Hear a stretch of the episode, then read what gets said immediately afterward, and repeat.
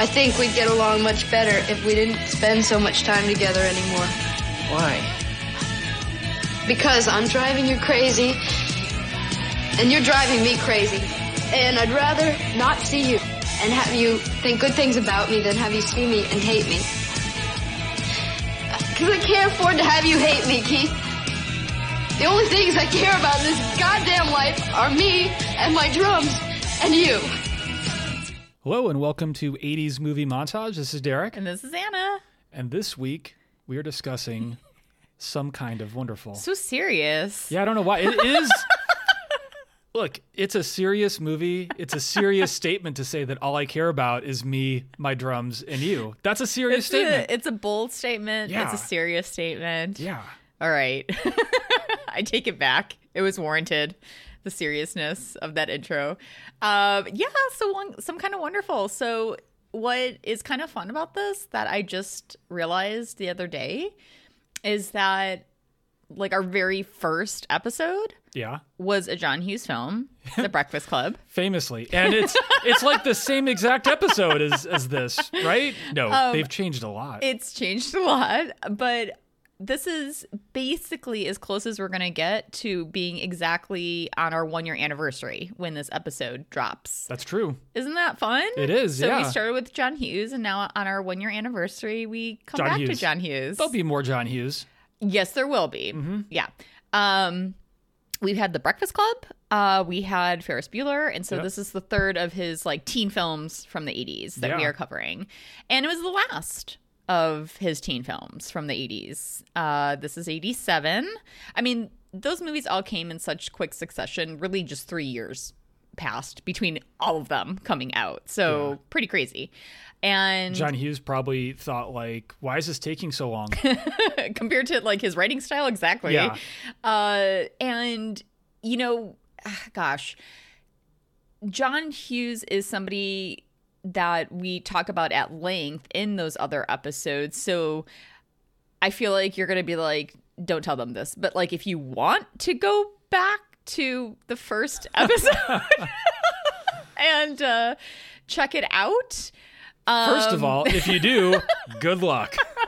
hey, look, here's the thing.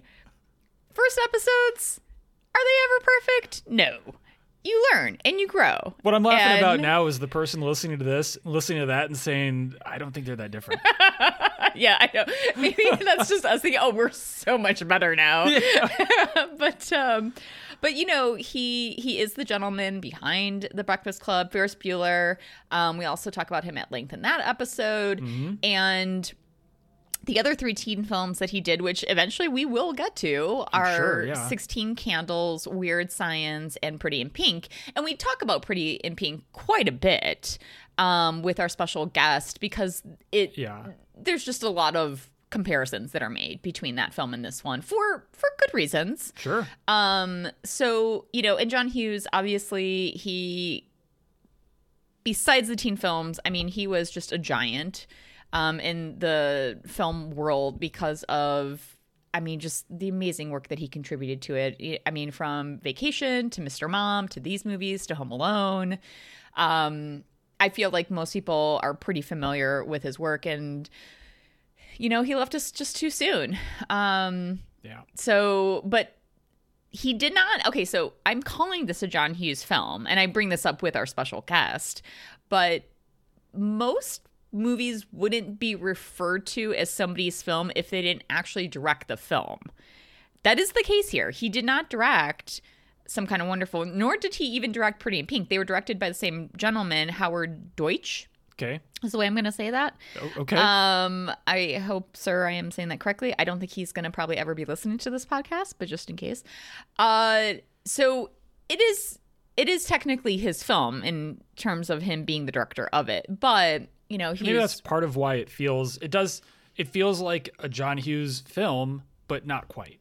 sure Like you can yeah. tell from the writing, you can tell that He wrote it. Yeah, yeah. and you and you see that, but just there's just like a, a little little subtle differences. Yeah, I'd agree. Yeah, and um, and he was a producer on it, so he still had a lot of kind of influence on how the film came out. Yeah. But um, okay, so w- this gentleman who did direct it uh, really interesting and very impressive resume of credits. And I just pulled some of them. Um, he's still working to this very day. Okay. But like I mentioned, he also directed Pretty in Pink. And and I think he had like, you know, pretty good relationship with Hughes. He also directed The Great Outdoors. This is so interesting to me. So he didn't direct Grumpy Old Men. He did direct Grumpier Old Men. He also did not direct The Odd Couple, but, But- he did direct The Odd Couple 2. Okay. So not only did he direct both of these sequels, but they're both sequels that have the same stars in them. Like it's really, really funny That's interesting. with uh, Jack Lemmon and uh, Walter Matthau. So I just thought that that was like really kind of odd little thing. But and so moving on to like he has done other films like The Replacements, The Whole Ten Yards, or some of his other movies. Um, but he's done a ton of television, and that's kind of where he's working now into like today. Uh, TV space today. But one of his earlier gigs was for Caroline in the City, oh, so he's okay. So like I would say he's reunited with Lea Thompson, but considering the fact that they got married, like they they were already together. they were they were already united. There was no yeah, reunited. there was no reunited. Uh, so he directed on that show, and then some of his more recent work, True Blood. Well, I mean, I did he like direct that last season, last episode? You know, I think he had. Well, I don't know. I don't. I've kind of blocked that show out of my mind. I'm so still upset over the way that show ended. Yeah. Um. But then he's like currently directing on Young Sheldon. So, Well, I guess I'd rather watch the last season of True Blood again. woo, shots fired. Are are they though? I mean, In comparison to Young Sheldon, I feel like any shots I fire against Young Sheldon or Big Bang Theory would just be lost among like a cloud of other shots already aimed at any of those series. Maybe not. I mean. Yeah, this is hard for me to. Not that it stopped me before, I guess, from being a little snarky about things that I don't know much about, but uh, never. I could pretty confidently say I've never watched a full episode of The Big Bang Theory, no, I've watched and parts, I guess. I've seen like scenes. I've never watched an episode start to finish. Yeah. And then same Z's for Young Sheldon. But anyway. All right. Moving, on. Two. Okay, so like this guy, I think okay, it's not spelled the same way, but I think this guy has like my last name. Oh, The cinematographer. okay. Jan you know him? Kiesser. No, I do not know him. Okay. So last name is spelled K I E S S E R. Oh, I want to say that's like pronounced Kaiser. sir. Yeah, no, you're right. You're I probably think right. I think Yeah. I'm yeah, I think I'm right on that. So uh among some of his credits, Fright Night. nice. Yeah, right. I like that one. Uh Clean and Sober. He has he has range, this one. Um V.I. Warshawski. Oh yeah. It's like a heart that is a mouthful. Um Dr. T and the Women, Now and Forever, and then has done some TV work as well, Falling Skies, TV series. Okay. So yeah, I a Christmas Story too. Oh, okay. Oh, wow. Interesting. Yeah, I didn't pull that one. Christmas Story too. That's also something I've never seen.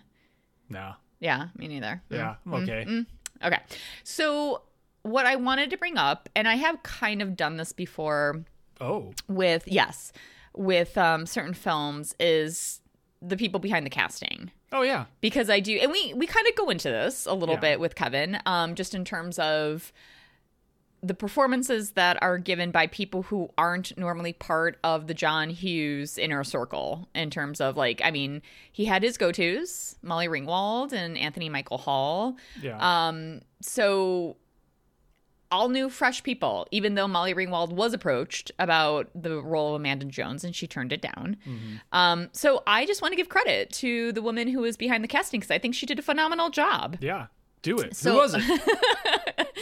Uh, Judith Wiener Okay. is her name. And so I want to know how you feel about this. She was behind the casting of The Howling. I mean, I I don't have a real favorable favorable opinion of The Howling. Sure. But my criticisms aren't necessarily related to the casting. casting. Yeah. Good point. So so I think there was like pretty solid talent in the movie. yes, so, there was. So good job. Yeah, she kind of held that movie together in some ways, If it- only on account of the casting. Yeah, you might be able to say that, but for the casting, there's little other reason To recommend yeah, The Howling. yeah, Shots fired. yeah. Hey, do you want to see the mom from ET turn into a werewolf? There you go. There you go. Um, so she is behind that. Uh, a couple other films. Looks like she maybe had a relationship of some sort, professional with uh, Hughes. She casted on The Great Outdoors. Mm-hmm. She also casted on K nine. You know what I'm gonna ask you, right? Did she cast the dog? How does that work? She's. I mean, like part of casting is like Who cast the animals? thinking about chemistry Yeah. between your potential actors. yeah, So I would think that she would at least get to offer her opinion, maybe. Well, I wonder how many dogs were actually Right. because it wasn't just like one. But it was probably. it was um a German shepherd, right? yeah, but they. Do do you think it was just the same one German, or did they have like No. we'll use this German Shepherd for this? Yeah, that's probably correct that they used multiple dogs. But also like I feel like there'd be some animals where you're like, well, this is all we got. Like this is actually I was listening to another podcast, Oh. um the one that I brought up before, Okay. Unspooled, where they were talking about Groundhog Day and saying that uh the people of Punxsutawney would not let the filmmaking crew of Groundhog Day use their groundhog. And so they had to just find another groundhog. And And, no so they literally just caught a Yeah. wild groundhog, a groundhog that had no training. And that's why everybody kept getting bit on set. And and to the people of just a wild- Punxsutawney, I would say no one cared. No one cared that your stupid groundhog wasn't that used. they were that they were so Yeah. like like the, yeah. the replacement groundhog did just fine. Other than the biting, it just fine. No I mean, I bring cared. that up because sometimes you don't have a lot of choices in the matter as far as like the animal that you're going to pick. But I feel like German Shepherds, they're used a lot for stuff and they're very easily trainable. Much more so than groundhogs. much more than groundhogs. So that's a fascinating question. I wonder how much input a, a casting director does have when there are animals. It's probably completely separate. Anyway, Moving on. moving on. So yeah, so she did, and you know, have a lot of film work, but she's also or was very prolific in television. Okay. So like she was behind the casting of the TV series Soap, and then its spin-off Benson. What? I What? didn't realize that Benson was a spin-off You didn't know Soap. that, but yeah, right. I'm not wrong. No, I'm not saying Yeah. you are. I'm just saying I watched one of those and it wasn't soap. You watched Benson. Yeah. Yeah. No, Soap was before us. So like, but Benson came a couple years later. Okay. Yeah. And it's but a yeah, spin-off it's a of that. Wow. Yeah. Wow. Yeah. So, and then she also cast for uh, the Golden Girls. Okay. Yeah, Family Ties. Mm-hmm. Pretty, pretty good, right? And then more recently, The Practice. Okay. And then she's just done a lot of TV movies too. She has like a really strong foothold in the TV movie world as far as casting goes. Okay, so bringing up another person. So again, I felt like this is somebody that should be brought up for this kind of movie because I do think it really has a heavy impact on the way that we perceive the different characters. Costume design. Yeah. Yeah. So uh, this is a woman that we've brought up before. Her name is Marilyn Vance, and now this. So we're in a new season, and so like I'm putting aside my little rule of how I usually don't bring up somebody's work if we've already mentioned them in an episode, but like she's been brought up a lot because we've covered her for Romancing the Stone, The Breakfast Club, Ferris Bueller's Day Off, and Die Hard. She uh, did costume design on all those films. Okay. Um, but just to like real quick refresher on her work. So she also did costume design for Fast Times at Ridgemont High. I mean, she had a very close relationship with John Hughes because she also did Weird Science, Pretty in Pink. Um, she did The Untouchables, Yeah. Predator. I mean, so she had range. She just she didn't have just one niche that she worked with. Um, The Great Outdoors again. So we've brought up that movie several times at this Mystery point. Mystery Men. Oh, that's such a good movie. I feel like it's a really underrated movie. I think so. I But love sadly, Mystery Men. Sadly, it was 99, so we can We no longer can't cover about it. It's such a good movie. Um, Roadhouse. Yeah, don't forget that she was an executive producer, I believe, on the title of Erotic Confessions Volume 11. Oh, my apologies. Yeah, I'm Volume really 11. I'm focusing on that costume design work, Got not it. necessarily the producing work. I was just telling you what she's Um, known for. She worked on Uncle Buck, and then also probably one of her biggest uh, projects, Pretty Woman. A lot of her outfits from that movie are like pretty iconic at this point. Okay. Yeah. Okay, so moving on to film editing. So this is what's really fun. Remember when I got like so crazy excited because we covered like a father and son duo before? what do we have another one. Wow. Another father and son duo. So we have the two gentlemen who did the editing on some kind of wonderful Bud S. Smith and then M. Scott Smith. Bud is the dad. The Smiths. The Smiths. Yes. Um, both of them. How did I know Bud was the dad, by the way? Bud is kind of like an older generation type name. Yeah, yeah. That's like where my head goes. Mm-hmm. But so Bud, this guy's got street cred. So he was nominated for two Best Film Editing Oscars. So one, he wasn't like really the main guy on it, but he um, was part of the team. So that's why his name was also part of the nominations. Uh, the Exorcist. Oh, wow. And specifically, I noticed on IMDb, his name is credited as uh, doing the Iraq sequence. Oh, So interesting. yeah, Okay. yep, yep. So he did that, and then also he was nominated for Flashdance. Nice. So not too far removed from this movie. He's a Uh, maniac. He's a maniac. So some of his credits, personal best, just mentioned Flashdance. Um, so we did cover this movie, The Karate Kid, but I was looking through my old notes and I never mentioned him because What in the again, that was like one of our earlier episodes. We were like getting into our groove. We literally, we've actually had two episodes about the Karate Kid, too. Oh, that stings. um, so he was the editor on The Karate Kid. Oops. Oops. Uh, Gross Anatomy and The Replacements. And then his son. So there's some crossover. They did work together on, you know, more than just this project. But some of his other credits to Live and Die in LA, Johnny Be Good, which also. Okay. stars Anthony Michael Hall, uh, Gross Anatomy. So that's one of the two that they did together. Uh, the Crow, which Nice. I'm I would really want to talk to him about that experience because Yeah. he had some heavy lifting to do Yes, that that tends to be the case when when your star tragically passes is, is away killed in in an accident middle in making production. The, yeah, Yeah. um, and Virus. He was the editor on Virus. I don't want to talk about virus vi- viruses. There's just too Viri? much. Yeah, we're, there's a lot of virus talk already, so we'll move on. Um, and we're gonna move on to the stars of the movie. okay. So, uh, let me make sure before I like make such a bold statement. But yeah, all all brand new people. Every single one of them. Yeah. Nobody ha- that We- we've covered already. Well, okay. Well, who are you thinking? I was thinking of uh, Lea Thompson Oh, Back to the Future. and Eric Stoltz. We talked about him. We brought his name yeah, came up, but we that didn't, one I'll I'll I don't feel bad about, but I do feel bad about Lea Thompson.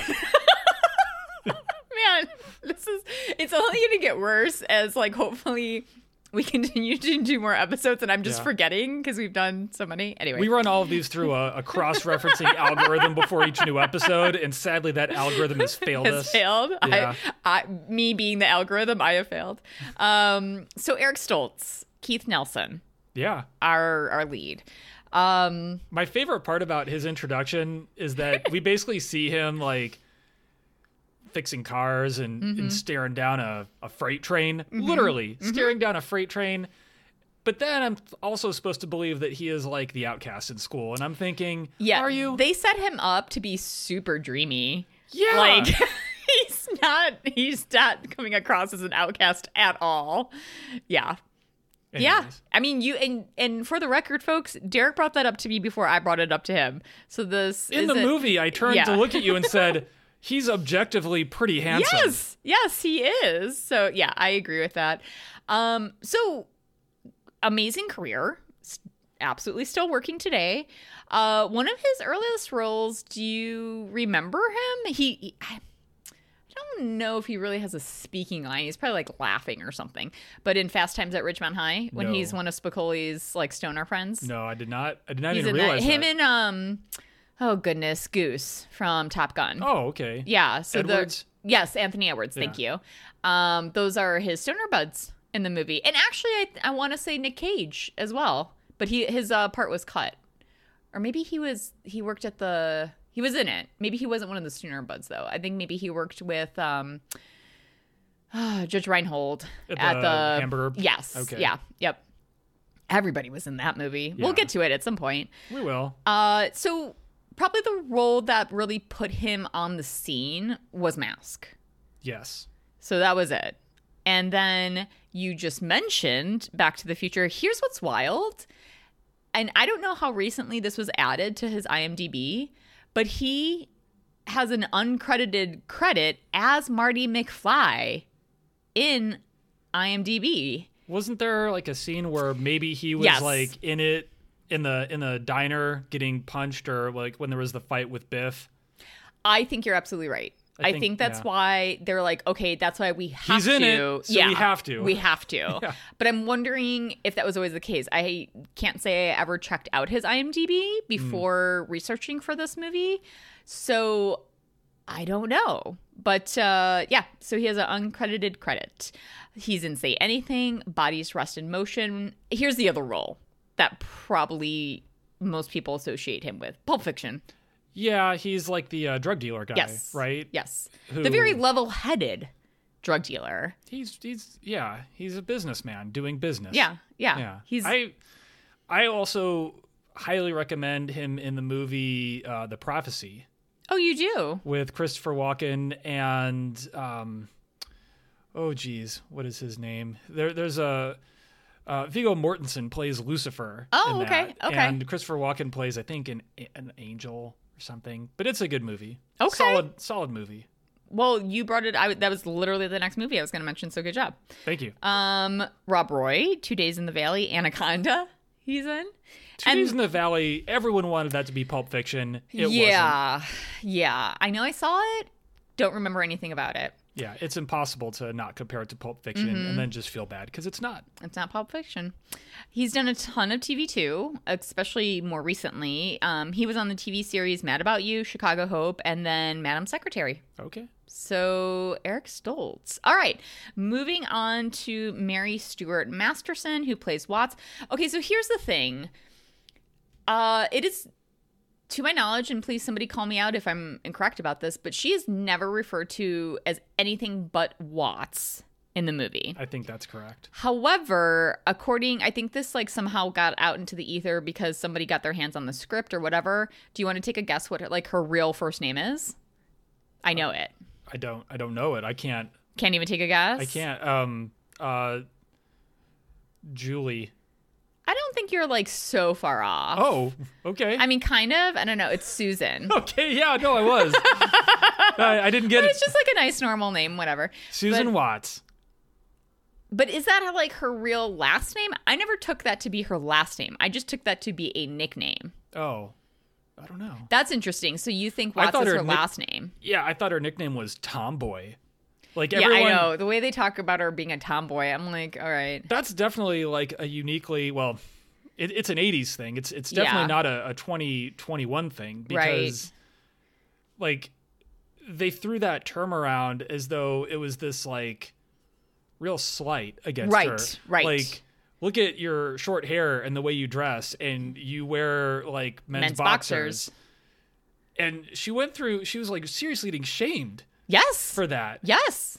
and also it I, I feel like they really tried hard in the movie to make her somehow like less attractive than Mm-hmm. lea thompson's character and i think for the most part like they did the best they could but come on the Yeah. chemistry between her Uh, and eric stoltz was like the more i've thought about it, the more i've realized it's fine if we all knew that he was supposed to like end up with with watts at the Mm-hmm. end because that was that, that's what we were watching. We were just watching Mm-hmm. him finally get to that moment. Like we all knew it was going to happen because we're not watching Pretty in Pink, so we knew it was going to happen. Oh, shots fired. Yeah. but but yeah, I just thought it was interesting how often they like Yeah, like when he's talking about how awful his life is, he says, "And my best friend is a tomboy." What? I know, uh, you jerk. Um, but she's like, I really love her. I think she's a phenomenal actress, and some of her credits, Heaven Help Us, At Close Range. So the, I do definitely associate her with Watts first and foremost. Yeah. But a close second is uh her in Fried Green Tomatoes. Of course. Yeah. Remember when I made you watch that? I do. That's why I said, "Of course, Oh, but you enjoyed it, right? of course." Ah, all right, moving on. She's been in some interesting rom coms. Uh, she was in Benny and Joon and Bed of Roses. Yeah, I've heard of those. Yeah, they're okay. Um, she's in Bad Girls, and then some of her TV work, Law and Order Special Victims Unit. Has I mean, everyone's been on one of those. You know, I was thinking about that when I was doing the research. I'm like, boy, I it's got to hold the record, right, for the most casting. I don't know how you would. You know what I'm talking about? Like at the between all the different Yeah, iterations. the Law and Order Yeah. franchise, Right, right, right. If you look at it from that perspective, like, it does feel like literally everyone has been Everybody. in some capacity. It's like a rite of passage. Yeah. Yeah. But she she wasn't just like a guest appearance. Like I pulled um credits where she had like a recurring role. She was a doctor. Yes. Yeah. Yeah. So she wasn't just a one off. She was a doctor that wasn't just a one-off doctor expert witness. Exactly. Yeah. Um also NCIS and then Blind Spot are some of her TV credits. Okay. Okay, so the person that I slighted earlier because we did talk about her in Back to the dare you. Future, I know. Lea Thompson who plays uh, Amanda Jones. And Her character is so important they literally have a song with that in the name. They sure in the- do. in the song. Yeah. Yeah. Well, that comes from Rolling Stones. I know. Yeah. Oh, okay. Um, sorry, didn't mean to talk down to you. Um, she, you know, so okay, so now I do recall that we brought her up for Back to the Future, and She's in that one a lot. She's in that one a lot. Yeah. She's in the first, second, and third. She's in all three of them. Also, some of her credits: Red Dawn, Space Camp, infamously Howard the Duck, uh, Casual Sex, The Little Rascals. So, you know what I was thinking about? It's interesting because she, you know, was a huge name, and I'm not trying to disparage as if she's not a name anymore, but she was a huge name in the 80s. But I never really like I don't remember her ever being kind of like associated with the Brat Pack. She was like Brat Pack adjacent, but like yeah. but she was in a lot of the kind of similar kind of like Red Dawn that had a ton of other people. Um Space Camp. So I don't know. I just thought that was kind of interesting that she was never really lumped into that group, but uh I think I did I mention casual sex question mark? The so You did. I, So awful. You did. I, I wondered if Oh, there was yeah, ever going to be a, a sequel where it was just casual sex! Exclamation point. exclamation point. Um, so we brought it up earlier. She was uh, the titular Caroline of Caroline in the City. yeah. Um, more recently, she was in the TV series Switched at Birth. And then she's been in a ton of uh, these like Jane Doe TV movies. Sounds like Lifetime. I feel like it might be. Yeah. Yeah. so still with that. working and happily married and all that good stuff. So Is she married too? Howard Deutsch. Yes. Yeah. Were you putting me on the spot? No, I was just. Okay. I mean, we already covered. Like that's how they met. was That's how they this- met. Yeah. Yep, absolutely. Okay, so moving on to Hardy Jenns, Oh, Stephen Dorff is so good in this movie. otherwise known as Craig Schaefer. what? I feel like it should be Sheffer, but I don't, you know, by the way that it's written. But anyway, okay. So some of his credits, you know, this this guy's career really kind of baffles me in some ways. So he, as far as like an earlier credit, he was in the TV series Teen Wolf. He was like, I guess it was like maybe animated because he was says voice of. He was the voice of Mick, the bully. Well, I thought There, was, a like more recent, yes. Yeah, was there an animated version of it too? I want to say this was like this think was, would have been in the eighties. Yeah, there Yeah. was. I remember that. Um, yeah. So we mentioned it very briefly with Kevin, our guest, that uh, he was in A River Runs Through It, and he was great. He was great, especially because he had to play against a very up and coming, super popular, on the rise Brad Pitt. That's tough.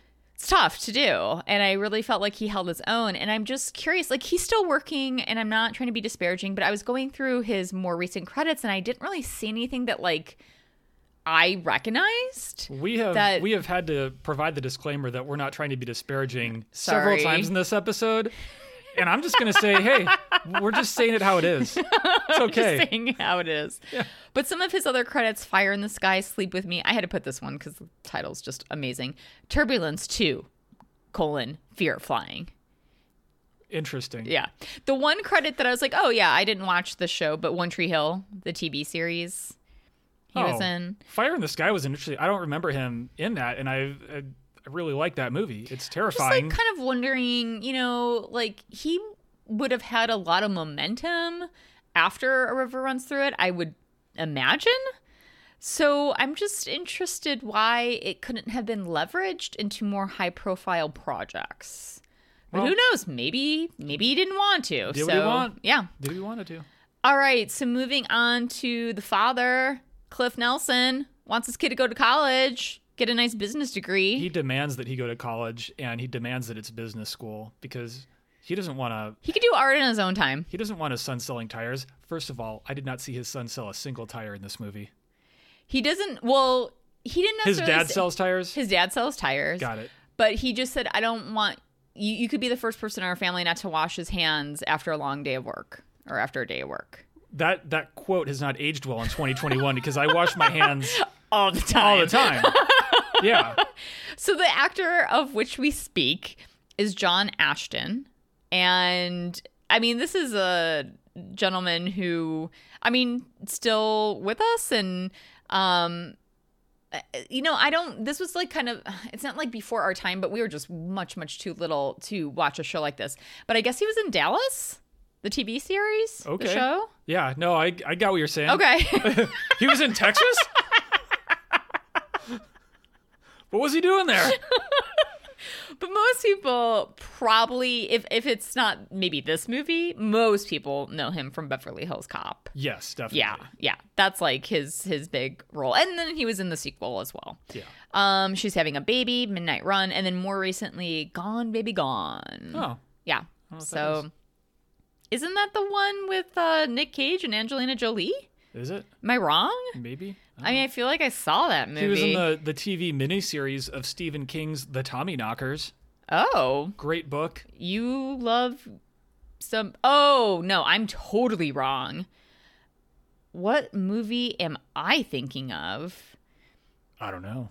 So, Gone Baby Gone is like Morgan Freeman and Ed Harris. So I'm completely like, off the uh, mark. Doesn't sound like Taggart at all. Okay, apologies. Moving on. Um, moving on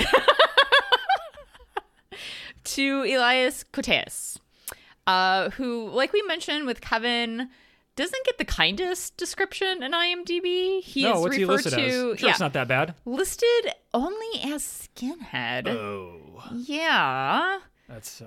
Um, but we're gonna call him Duncan because he does have a name and he has referred to it several times. Uh, so it's like, Why not just? why uh, not just call him like list him by his name? Yeah. Anyway, uh, so yeah, love this guy. Love his role in this movie. He, for being a minor character, really just like takes that material and runs with and it. and also like I just want to point out, he's not a skinhead.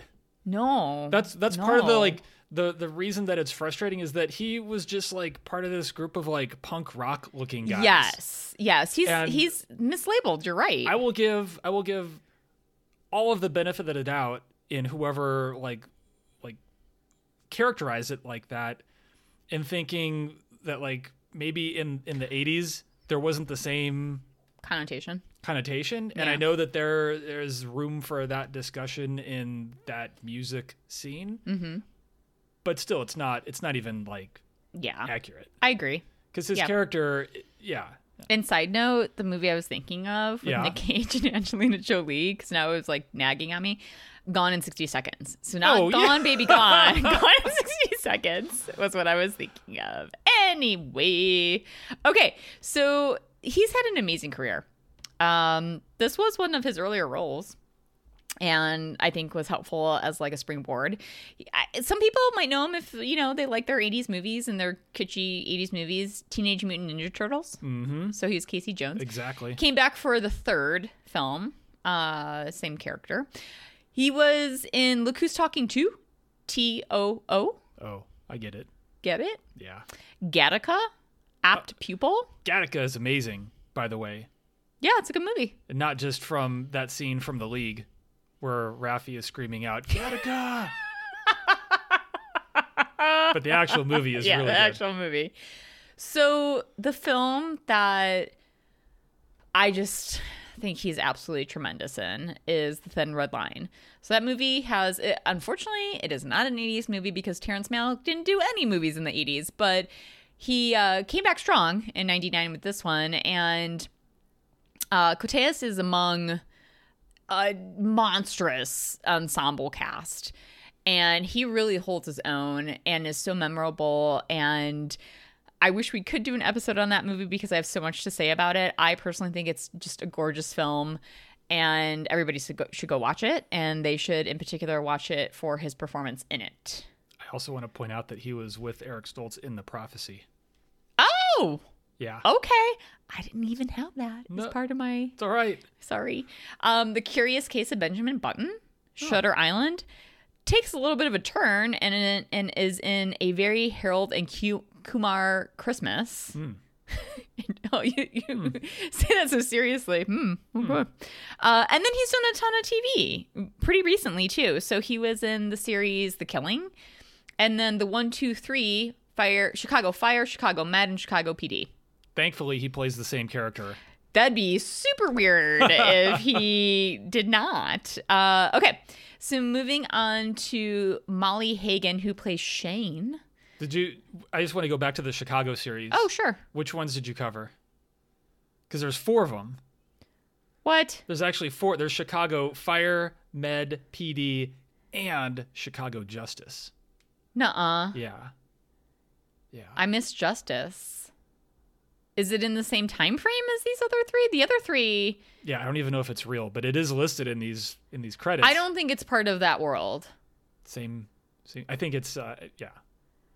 Might not We'll be. have to do some off the podcast recording research to see because those three are always listed like they're it's always like a you know they t- I don't The I Chicago honestly, yeah the trilogy of- Chicago yeah. Night or whatever yeah um fascinating okay so Molly Hagan she plays Shane who is Amanda's supposed best friend Yeah. until she you know unceremoniously starts ghosting her ignoring her because she's just going on a date with keith.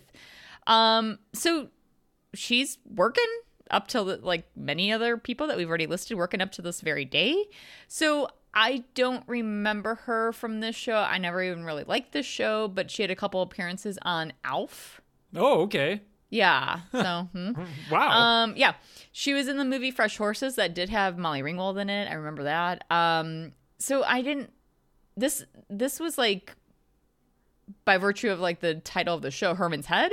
So it was like kind of a cerebral. It's comedy. yeah, I do kind of. I I remember don't- that show, and I kind of remember her in it, but that Yeah. show was. That show was Didn't it made. also that was a show that was actually made and put on TV. Yeah. It's it's um I don't. I'm curious if that would fly today. well they Disney made a whole movie about it They did. with all the little emotions and stuff. Oh, much better. Yeah. way better. It was. than Herman's Head. Yeah. Yeah. Yep. Yep. Um, Unfabulous was it? I don't know it, Hmm. but a TV series she was in. So she was in the movie Sully. So that was Okay. more recent. Uh, she also Law and Order True Crime, There we go.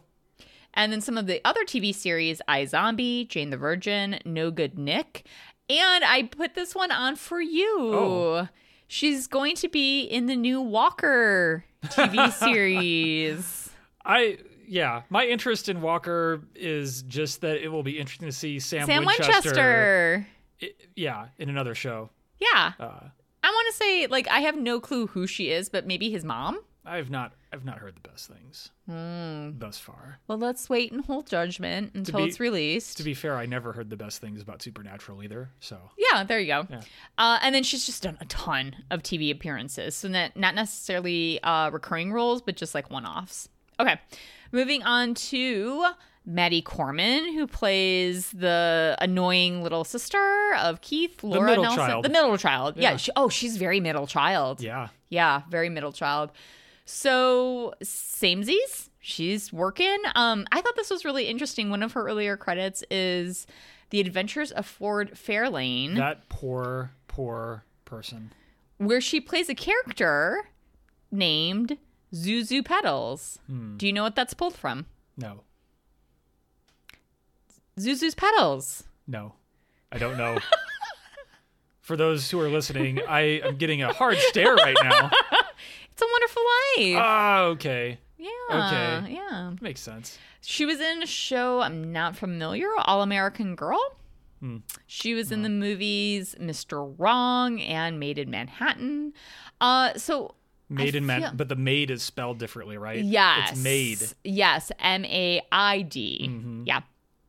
Uh, I think I remember her from this because I mean I did watch the show Divorce. Oh, I okay. think I do. Um, Almost There was another TV series, and then more recently she was in the movie A Beautiful Day in the Neighborhood. So Nice. Okay, so Jane Elliott, who plays Carol Nelson, the mom, so she doesn't have a lot to work with in this movie. She does not. so, you know, um, but man, this lady, her resume, she is the soap opera queen. Soap queen. Yes. Queen. Yeah. Okay. So like one of her earlier yeah, she's like just literally been in all of them. Um so some of her earlier work, I don't know if this was a TV series or um I'm sorry, soap opera, A Flame in the Wind. Let's just say it is because Okay, really, let's just say it is. yeah. But like Knots Landing, Guiding Light, All My Children, Days of Our Lives, General Hospital, which she is on right now. Like wowzas. What about her? What appears to be her first credit, which is titled "World War III Breaks Out." Oh yikes. Yeah. So okay. pivoting from that into the soaps. Yeah, let's escape into the soaps. Yeah. Okay. So lastly, we have the precocious Cindy Nelson, the littlest of the Nelson family. She really hams it up. Like she's she's trying to get through her lines without laughing, and most of the time she just is like smirking. I liked her though. Yeah, I no. thought she was fun. So She's like, I'm the sassy youngest yeah, kid. I'm and the too smart for my own good. yeah, Yeah. yeah. Uh, Candace Cameron Bure. Mm-hmm. Um, so, I mean, we all know where I'm going with her credits, but I'll do my due diligence and kind of mentioning some of her earlier work. So, she, as a very young girl, was also on St. Elsewhere. She had a couple appearances on her Wackadoo Brothers show, Growing Pains. um, sorry, I have strong feelings about that person. Uh, so, okay, everybody knows her as DJ Tanner from Full House. Yeah. She was in TJ Hooker. What? She was on an episode of uh, TJ one- Hooker. oh, like a one off. yeah. Okay. Yeah. Okay. Um, she was on a TV series, Make It or Break It, and then she came back for Fuller House not too long ago. Of course. Um, more recently than that, boy, this is a mouthful, but Aurora Teagarden Mysteries TV show, and then she's done like a ton of Hallmark movies. Yeah. Yeah, Yeah. It So- should there should just be a separate category Hallmark. Mm-hmm. she's she's doing just fine. Uh, and that's that's our cast, main players. It's a good cast. It's a great cast. Yeah. Okay. Film synopsis.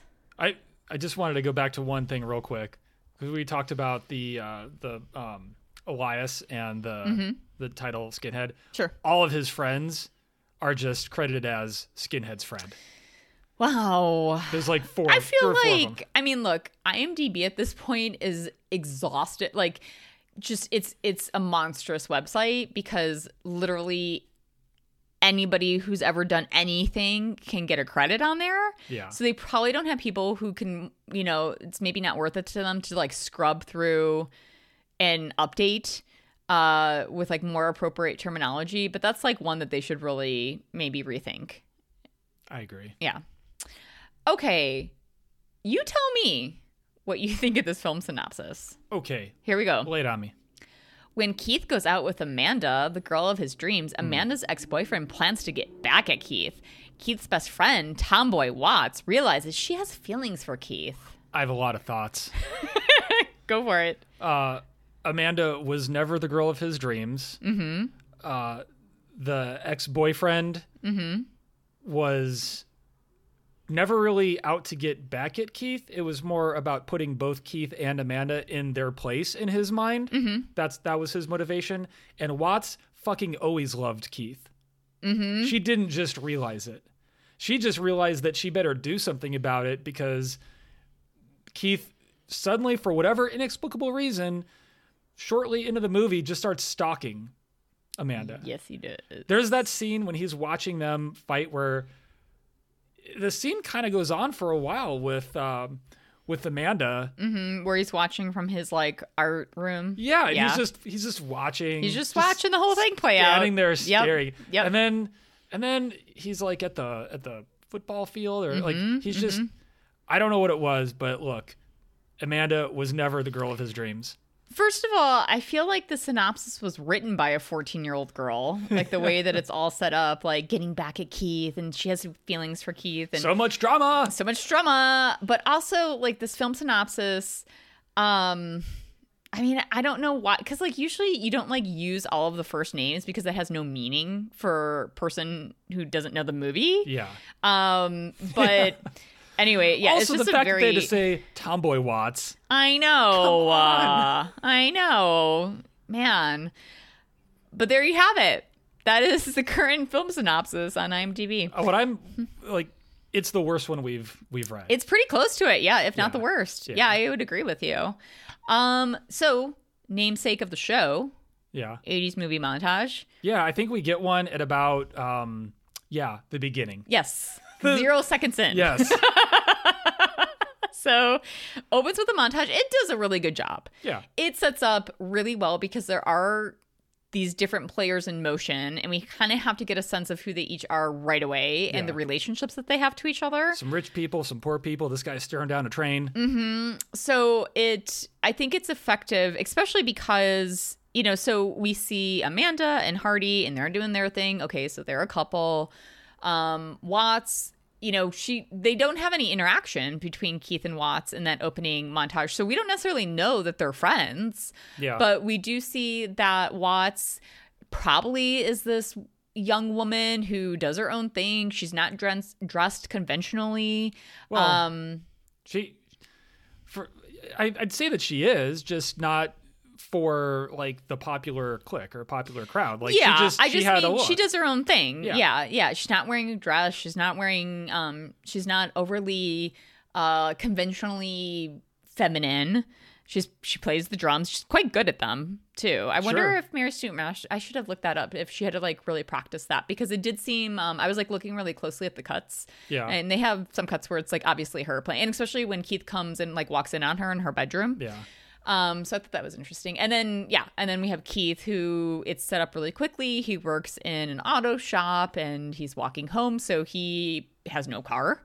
So that's one one little marker of like his place in the social um, scene because when Amanda says goodbye to Hardy, he jumps in his super cool, you know, uh, Corvette or whatever it is. Yeah. Stingray, maybe? I don't know. Um, Uh, maybe it wasn't. You tell know. me It was a Corvette. and uh, convertible at the very least, Yeah. and drives off. So I think it does a really good job of setting up kind of the socioeconomic differences between all these different characters. I think so. Especially because then the one thing that I noticed uh, when we were watching it again the other night is how long they stay with Keith after that opening montage. Like they really spend a ton of time setting him up and his family life and the dynamic because he has the conversation with his dad and then he has dinner with the family and you know so it's I just thought that was an interesting way to transition And out of that opening montage. For all of the setup of trying to portray, like, oh, this guy's got a Corvette. He's obviously wealthy. Mm-hmm. And here's Keith and his ostensibly like poor or not as well off family. But look, that dad's selling tires. I don't know what. Maybe the mom had also had some some like job that she went to. yeah. I don't know, but they had pretty nice home, They had a really cute house. three kids, Yeah. massive like family dinners every Yeah. night. They're doing fine. Platters of food. Plat- yes, yes. Every every day's Thanksgiving. at- Every day is Keith's Thanksgiving. So, and you know what? That's not our only montage. No, it's not. It's not. Uh, so we have a second montage that occurs. Uh, is is carried out to the song of Amanda Jones. Yes. Uh, while everybody is prepping for this big date Momentous. between momentous date between Amanda and Keith. And so it pretty much follows those three Amanda, Yeah. Watson, Keith, as they each are individually getting ready for this big night. Keith is mostly just showering. He's just he's Doing a lot of showering Yeah, and it's interesting because he is also singing in the shower, so it's like that's not diegetics like music, and but like he's still singing along to the song. it's weird. Um, and like when his dad flushes the toilet, he doesn't have to like turn on the radio or anything. So it's really, really odd that he is singing along to a song that is not part of the world in which he is in. I hadn't thought about that, but you're right. It is. Yeah. Uh, look, his dad flushing the toilet was just the beginning of his problems that night. Um, but yeah, I thought it was interesting. I mean, it's all of them just like getting ready, so it's fine. It's not as like I think vital to understanding what's happening in the world of this movie as the opening is. yeah. Um, but it's cool. It, it gives them a chance to play the song. So Got to play the song. got to play the song. All right. So with that, how about we uh, dive into our conversation with our special guest, Kevin Smokler? Let's do it. And so we are thrilled and honestly very honored to have with us today Kevin Smokler. Kevin is the author of three books, including Brat Pack America, and he is the co director of the documentary Vinyl Nation, which came out just last year. So, Kevin, welcome to the show. Oh, thanks, guys. It's really great to be here with you. We're totally stoked because, I mean, we're doing our third. Jo- okay, I know that John Hughes did not direct this film, but I consider it part of a John Hughes, you know, It's a kind of a John Hughes. it's a film. John Yeah. Hughes film. Yeah. Yeah. Um, and to have somebody who actually wrote about this very genre of film is just honestly so exciting. So I think we should just dive right in. Yeah. Um, we're gonna have a lot to talk about. So, Kevin, uh, given that these types of films hold great nostalgia for just a ton of people, I'm curious, do you remember your first time seeing this movie? And what if thoughts, emotions, memories do you have connected with it? Yeah. Um, I, I I actually remember seeing this one clearer than I remember seeing the other John Hughes movies. Uh, Mhm. I did not see The Breakfast Club in the theater. I remember seeing the poster at the mall, and it had the, the original poster of The Breakfast Club had this terrible, terrible tagline. It was just the tagline was "They wanted to break the rules," which makes it sound like Breakfast Club is like is like more like over the edge or the Warriors than it than it is like than it is you know people sitting in a library for an entire day. And um and i was like i i could not reconcile in my 12 year old mind what they wanted to break the rules and a movie called the breakfast club had to do with one another. Exactly. Yeah. so i was just like i don't understand that. Like i i don't understand that. It's rated r. I'm 13 it's going to take too much convincing to to get my parents to take me to that i'll wait until that one shows up at the at the local video store um, but some kind of wonderful was February of 87 and Ferris Bueller's Day Off was June of 86. Um, so I remember like being at that same mall and running into someone from school and then being like, we're going to see Ferris Bueller's Day Off. And I sort of made a note of that, saw it later. And I think I saw that six or seven times in the theater. And then when I started seeing the commercials for some kind of wonderful that fall, I was kind of like, all right, we're just gonna roll right into that next one. Like, like that's like that's like the next movie about this kind of stuff. Um, I think Pretty in Pink was earlier. I think Pretty in Pink was Mhm. February of '86. Mhm. Um, so I remember uh, being like, you know, being like, as soon as I can, I'm going to go see this thing called Some Kind of Wonderful. And I figured I'd just be like, just be like laying out like, you know, like, like, like, like asphalt on a freeway. I'd just be laying out these teen movies until, you know, the end of time. And then, and then uh, somewhere around, like, I think shortly, as we know, Some Kind of Wonderful didn't do great at the box Mhm, office. And yeah. somewhere around there, it was like, I, I think there was some like nightly news report where, where they were like, and I guess that's the end of the teen movie boom. And I'm like, it Oh, is. I, I was just getting started over here. Wow. Like, oh um, my gosh. yeah. Well, Uh, I'm and- curious. Oh, go ahead. And I was going to say, and they were mostly right. They were mostly right Yeah. until until what? And really until Clueless, which was which was yes. Which was July of which was July of ninety five. Yeah, absolutely right. I mean, this was for sure the last of Hughes like teen films. Mhm. Um and so in that regard, absolutely true. And you're right, it did take a while for there to kind of be that resurgence of teen films. So in okay, so this is kind of the elephant in the room. Um Oh, had you seen Pretty in Pink? Do you remember if you saw Pretty in Pink prior to seeing Some Kind of Wonderful? yes, I had. Yeah. Okay. So at that time, did it have any kind of like, hey, this story seems kind of familiar to you at all? No, no, I was Oh, not. I was not smart enough to pick to pick up on Oh. that. I was just, I was really like, I, I, I don't know why. I, I don't know. I, I thought it was cool that that there were these movies about people that weren't too much older than me, Mhm. and and I think, uh, granted, Judd Nelson was 24 when he made when he made yeah. The Breakfast Club, but like Yeah. I think I, I, for the most part, believed that the people in Pretty in Pink and Some Kind of Wonderful were relatively close to my age, as opposed to like Michael J. Fox on Family Ties, who looked like he was 30, even though he was playing someone who was 17. Like, um, I mean, they did a wonderful makeup job in Back to the Future because he convincingly played a 17 year old on uh, in, in that movie, where he absolutely did not on Family Ties that was on at the same time. yeah. Yeah, no, totally agree with you. I mean, and and it's not to be like disparaging towards some kind of wonderful because honestly, like I kind of I don't know, you tell me how you if if in any way you kind of break up those teen films of John Hughes, but like I kind of look at 16 Candles and Weird Science and Ferris as kind of lighter fare whereas Breakfast Club and Pretty in Pink and Some Kind of Wonderful are more kind of like a you know, serious statement on what it's like for teens. And of those last three films, I personally connect the most with some kind of wonderful. I feel like that's where he kind of perfected um those statements he was trying to make cuz I mean Breakfast Club obviously people love that movie and we've covered it, but um it's it's uh kind of like hmm how do I put it? kind of in your face about the statements it's trying to make where I feel like some kind of wonderful is more subtle. It's detached from like their everyday real life, whereas you're seeing some of these issues play out in the context Yeah. of, of like Keith. Who, exactly. By the way, is possibly like the dumbest smart guy that I've seen in a movie because how do you not know that Watts is interested in you? I mean, I, I think it's important. Like, like Breakfast Club, Breakfast Club, and Ferris belong to a a, a, gru- a, a, a- a duo, a, a couple unto themselves. Meaning, they are both movies about like an extraordinary single day, Yeah. um, Mm. a single day that will never happen to any of us.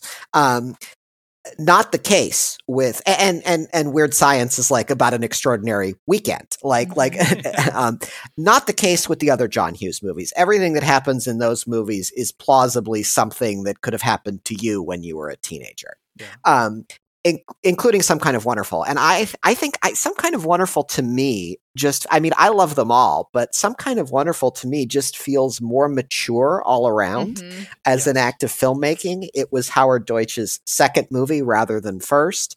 Um, the actors were a little bit older.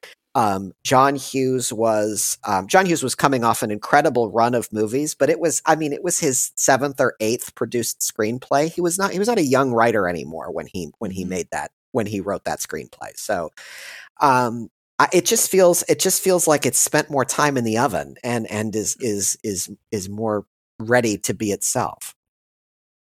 That's a, I I really love the way that you put that that it spent more time in the oven. That's exactly like how I feel about it. And I do think that um in large part, I personally I feel like part of it is the performances. I love the casting in this film.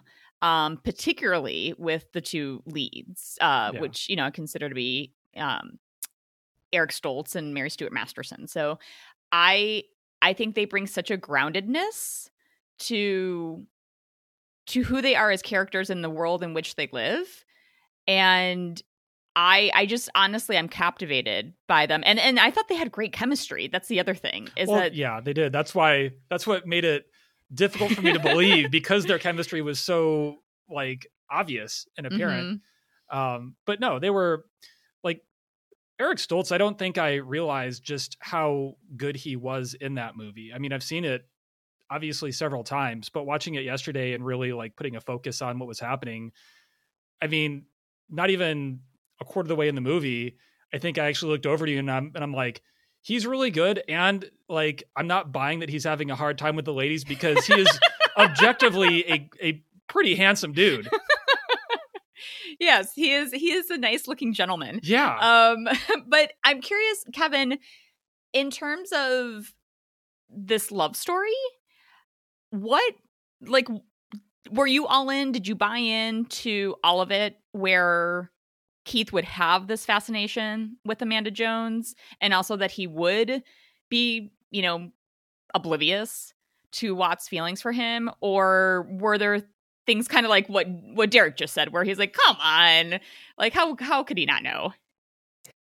I don't know if I bought it or not. Like, like I, I, I can't say how I felt back then because I, I sort of didn't understand how adult or even teenage romance worked back then. Um, I, I will say, looking at it now, uh, there's of course way more chemistry between Eric Stoltz and Mary Stuart Masterson than there is Mhm. between Eric Stoltz and Lea Thompson, Mm-hmm. and it kind of has to be that way. Like, like if if Eric Stoltz and Lea Thompson melted the screen, you'd be saying to yourself, uh, the ending wouldn't make any sense. Like you'd be saying to yourself, uh, you'd, you'd be saying to yourself, well, well, why are we giving that up? Like, like it, it would, yeah, it, um, it, it would be like, you know, George Bailey like throwing over Donna Reed in the last 25 minutes of It's a Wonderful Life and Oh finding someone else. Like, I um, love that for, so much. for Violet. yeah, I mean, no, it wouldn't make any sense. Like, uh, so I, I think I think that's that's a brilliant piece of casting um, Mhm. for all three of them, and I uh, and I think that so I don't know if I. I I don't know if I bought the love story, but I guess I wouldn't look at it in those terms. Sure. I I do understand that like having spent a whole lot of time with each of these movies that John Hughes writes movies that work on a a, a mythic rather than realist level. And Mhm. and that that sounds weird to say because anybody who came up came of age with those movies felt like they spoke to them somehow. But if you place them alongside the movies that inspired John Hughes, which were, you know, classic, mostly classic Hollywood, all of those movies are, are sort of are are all, all, all of those movies are, are are templates that were that come from come from 30 and 40 years before. You know, like I like to say, what is Ferris Bueller's Day Off but on the town with teenagers instead of sailors? Like Hmm. and oh yeah. and those movies, uh, the the the sort of uh, uh, triumvirate of actors that are in each of those that are in Pretty in Pink and Sixteen Candles and some kind of wonderful. I mean, that's a that's a Doris Day, Rock Hudson, Tony Randall structure. Like and Yeah. uh, and so I I. I I never, I never quite expect for it to make sense. I, I just expect for for for a John Hughes movie to make sense or be plausible. I just expect it to kind of feel right, um, Mhm. because it operates much more on the level of feeling than on the level of plausibility, emotional Mhm. truth rather than factual Sure. truth. Yeah. And I mean, I, I kind of want to um, touch on what you just said a minute ago about, you know, the chemistry between Keith and Watts having to trump that between him and Lea Thompson because of the outcome of the film and it making sense to audiences. So I I know that to some degree it's it's not really fair um to be comparing movie to movie, but I am curious what your thoughts are on, you know, this idea that John Hughes wanted a little bit of a do-over because of the way that Pretty in Pink turned out and, you know, I'm sure a lot of people are just at this point very familiar with the story of how they had to reshoot the ending um because in the original version she ends up with Ducky. I mean, I personally think that she did have much more. Ca- I'm not saying really that the relationship was meant to go in a romantic direction, but I do think that she had more chemistry, like Jon Cryer, Molly Ringwald. Yeah. That chemistry was much stronger than that with her and Andrew McCarthy. But it, do you disagree? How do you feel about that? That whole like situation with him making some kind of wonderful in response to the way that Pretty in Pink turned out. I mean, I I think that like I, I think that there's there's something to that. I, far from everything. You know, um, John Hughes. John, John Hughes was was an incredibly prolific man, and even though we think of his his filmmaking career kind of coming to an end in the early '90s, um, the guy wrote screenplays until the day he died, and and and and produced screenplays. I'm not talking about like like wrote them and put them in a drawer. Um, so he was only just getting started like when in what we think of like the the the white hot center of his career it was actually like the beginning um or maybe the like late beginning early middle um so he was constantly taking things from his own life and things that he was curious about and using them as inspiration for his next project. Um, he wanted to be an artist when he was in high school. That's why Keith is an hmm. artist. He painted a painting of Nancy Ludwig, who became his girlfriend, who later became his wife. That's where the sketch in oh, in Some wow. Kind of Wonderful comes from. Um, he uh, he was incredibly close to his best friend and he had a little trio when he was in high school with his best friend and his girlfriend who became his wife that was the inspiration for Ferris and Sloane and Cameron um, mm. but it carried on like that that structure carried on like like the the, the real like I I know people people have a certain hero worship of Ferris Bueller, but like the real like type of character that John Hughes um, wrote the best was the best friend. Like the best mm-hmm. friend is is like is John Hughes John Hughes's narrative contribution to cinema is is the great teenage best friend. Um, Cameron and Watson uh, and Ducky are far more interesting mm-hmm. characters than mm-hmm. than than pretty much any of the other ones in in, Agreed. in, in John Hughes movies. Um, so I, I think this is a long way of saying like, yeah, of course he wanted a do over, but it was also just like the next thing he wrote. Um, mm-hmm. and and he never stopped. Like he uh, he he was famously he was he was on the set of the Breakfast Club where he like pulled Anthony Michael Hall aside and said, "I have the next movie. It's about two kids who use a home computer to invent the perfect woman. Are you in?" I mean, that's how quickly he was he was like already on to the next thing. Like um, so uh, I'm sure the do over was part of it. It was also just like like the next like tooth on the John on the John Hughes flywheel. Okay. Okay. Hmm. I didn't and I that was lovely some of the little, you know, uh trivia bits that you were bringing up mm-hmm. where um he was inspired by individuals in his own life and then that kind of came to fruition on screen. I love hearing that. Um so I get okay, so kind of with this whole world of his teen films and the fact that you just brought up one of them, Anthony Michael Hall. Um, between Anthony Michael Hall and Molly Ringwald, they were the two uh, that were in most, well, each of them half of his films of the teen genre. And I, from what I read, uh, she was offered the role of Amanda Jones and turned it down because I understand she wants to kind of move on and and do other kinds of work. Um, personally, I think that that was the greatest thing that happened to the film that there was a chance to showcase different talent. Um, how do you feel about the fact that he was like so uh, loyal to certain actors and like wanted them to continue to be part of his films, or do you think that it you know, do you do you like that you see Anthony Michael Hall in three different ways in his films, and same with Molly Ringwald, or do you wish you would have gotten the chance to see other actors?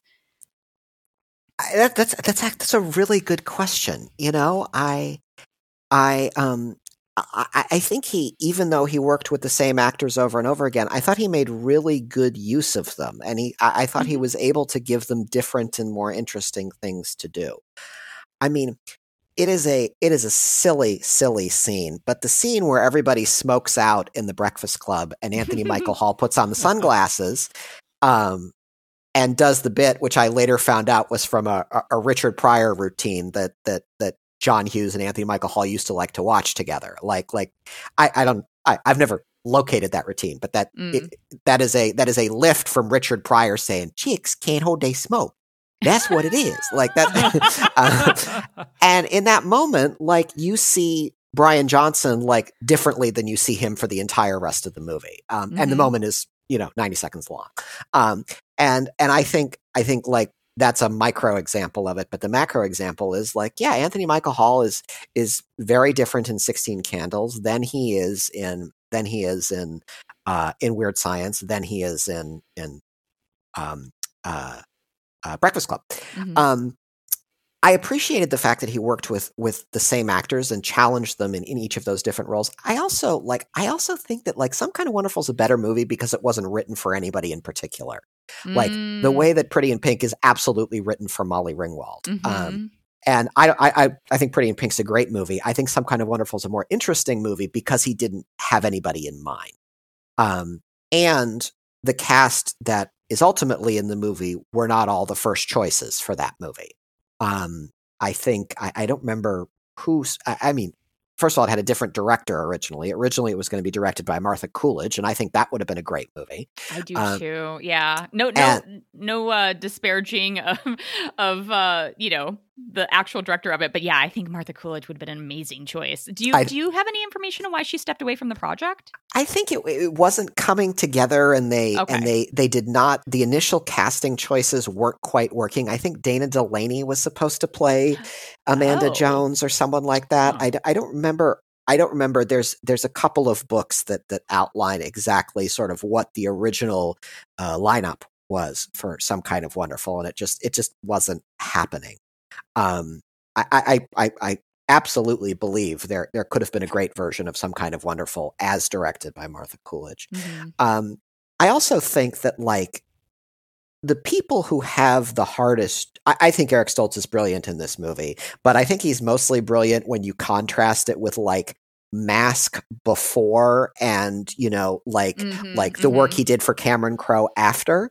Like, um, I, I- think it's it, it, he's brilliant, sort of within the context of his career, rather than within the context of this movie. Um, I, I the people who really have the hardest road to hoe in this movie are Lea Thompson and Mary Stuart Masterson, and and the fact that neither one of them had sort of the the neither one of them had ever worked with this team before. I think I think that's part of why they feel that part of why what they do feels so fresh and original and and, and just sort of shines from the inside.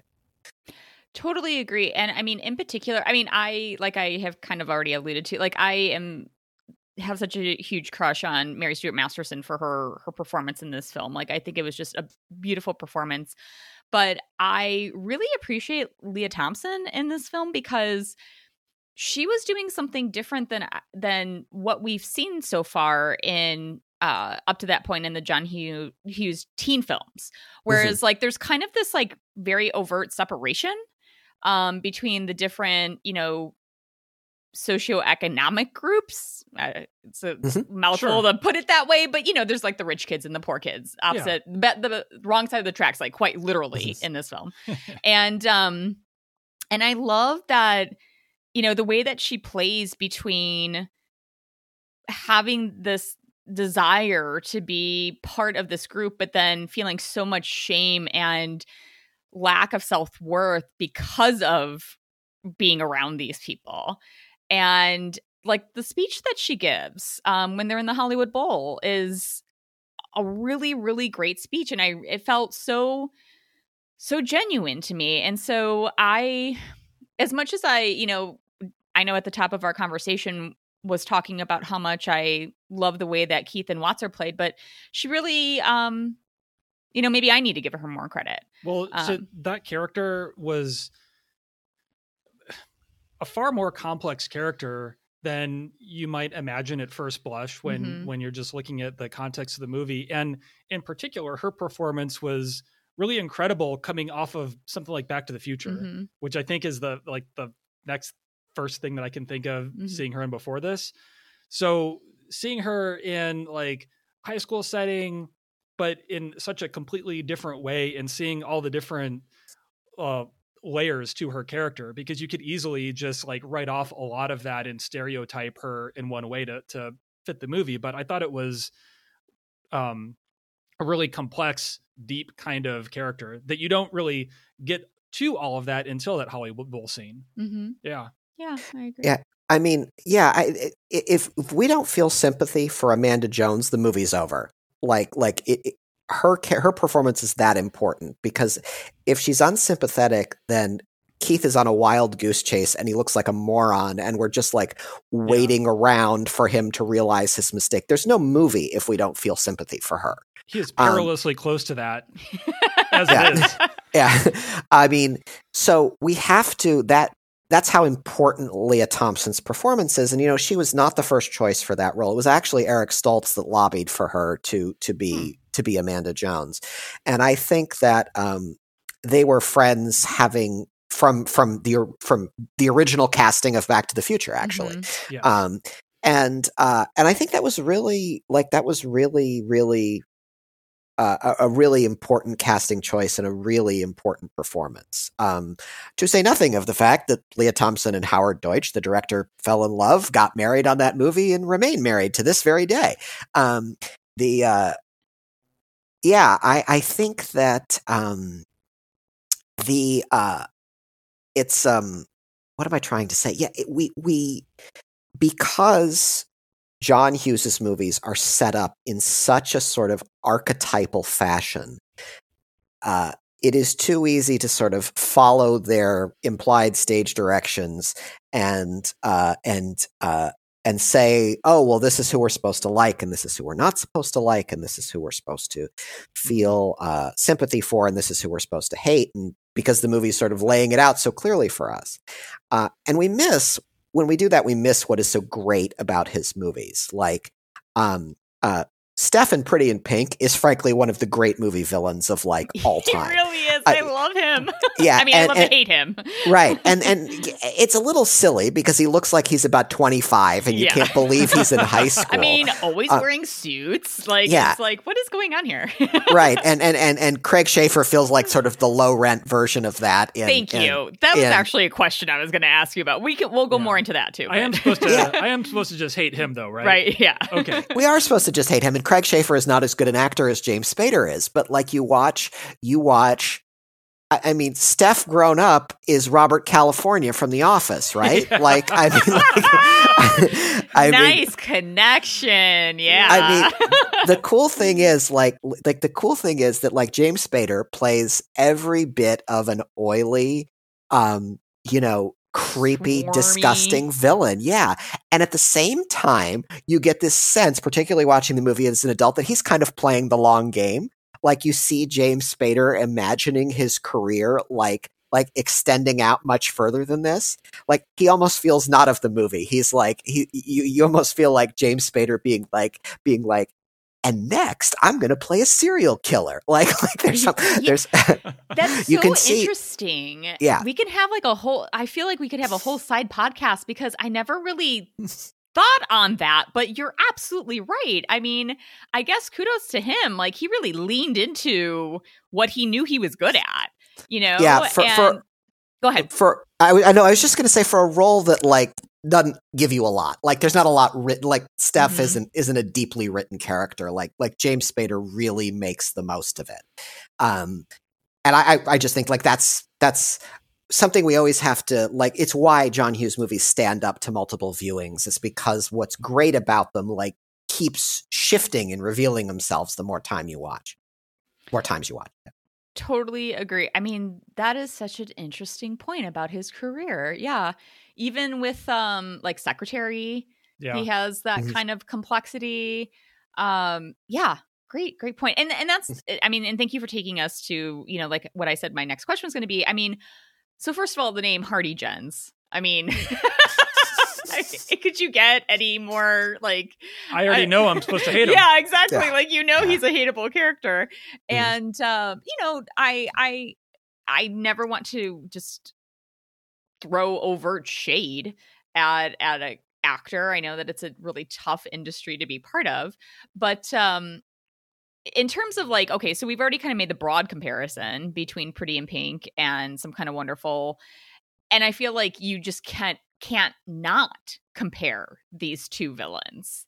I mean even to the degree that they kind of wear the same outfits you know yeah, and- is a big fan of the of the jackets, and really, like, all I needed from Craig was to, I needed him to be a complete asshole and to like be pretty attractive, and he definitely did both of those things. he did both of those more than more than well enough for me to like. Okay, this guy is like filling his role perfectly. Could it have been better? Maybe. I also thought it was Stephen Dorff for about ten minutes. Yeah. that actually that works. That totally makes sense. I mean, Stephen Dorff's probably ten years younger than Greg Sheffer, but yeah. Um, I mean, kind of, you know, not to continually now go back, but I think that one thing that really uh, works about the performance in Pretty in Pink is that it's it's relatively understated. Like, I, you know, Craig Sheffer again, he.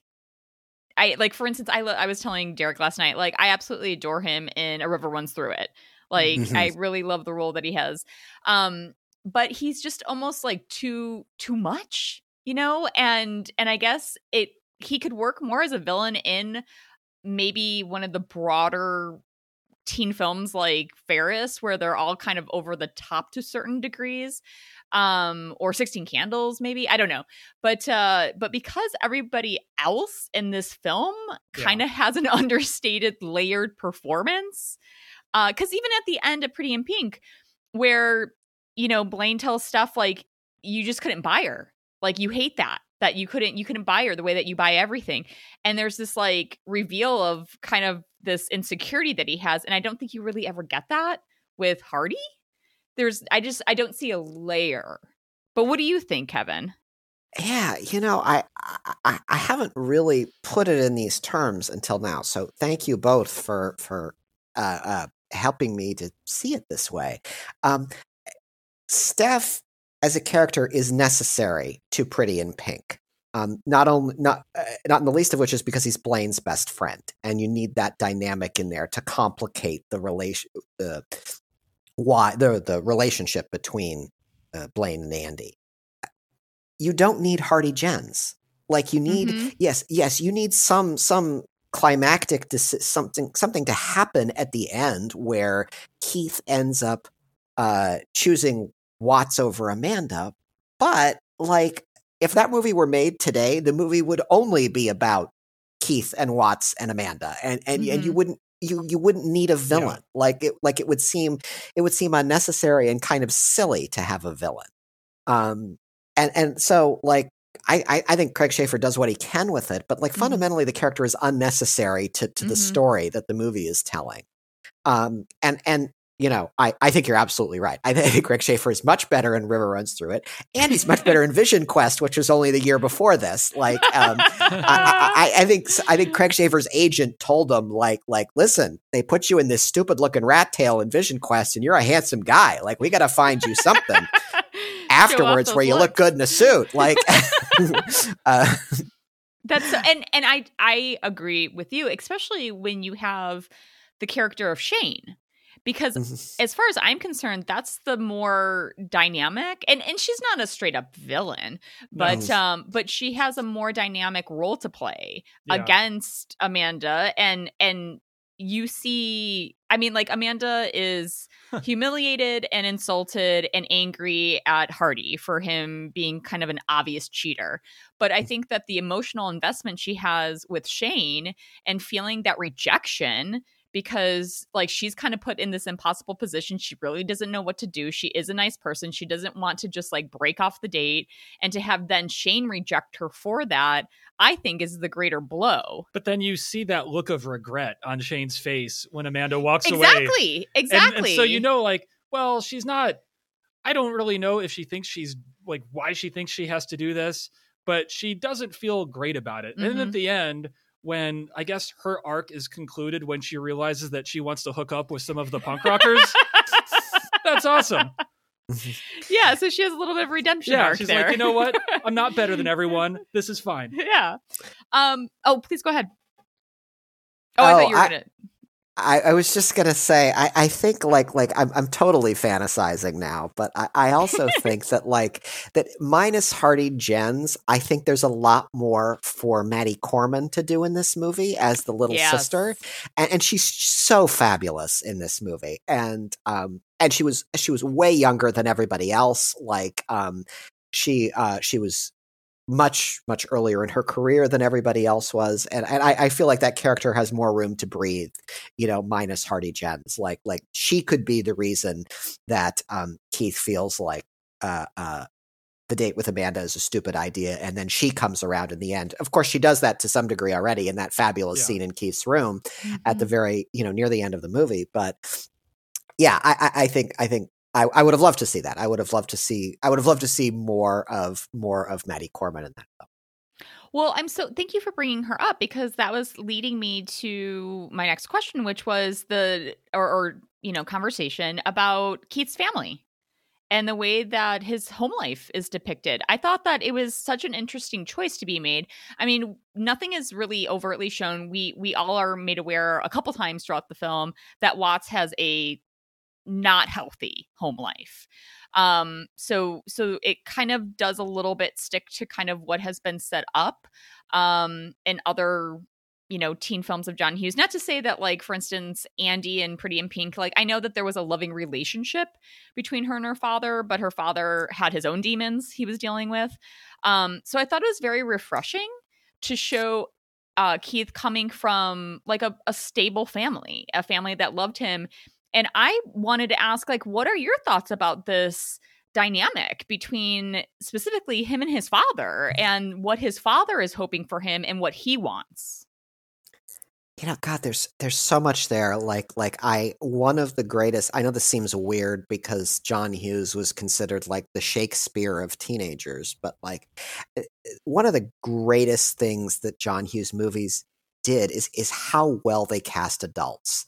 Like the adults are the if you if you take John Aston as John Ashton as Keith's father and Paul Dooley as as um as uh, uh Samantha's father yeah. in, in in Sixteen Candles and Harry Dean Stanton and Pretty in Pink and like and um and uh you know I'm I'm uh, I'm I'm I'm trying to or, or you know the parents in Ferris Bueller's Day Off like I Mhm. mean there's just Mhm. the there's such good roles for adults in these movies that are all about teenagers and um you know paul dooley you know take paul dooley in breaking away and then paul dooley in in Mhm. in 16 candles you've got two of the greatest father performances of that decade um Is that The, breaking uh, away the the movie completely about cycling?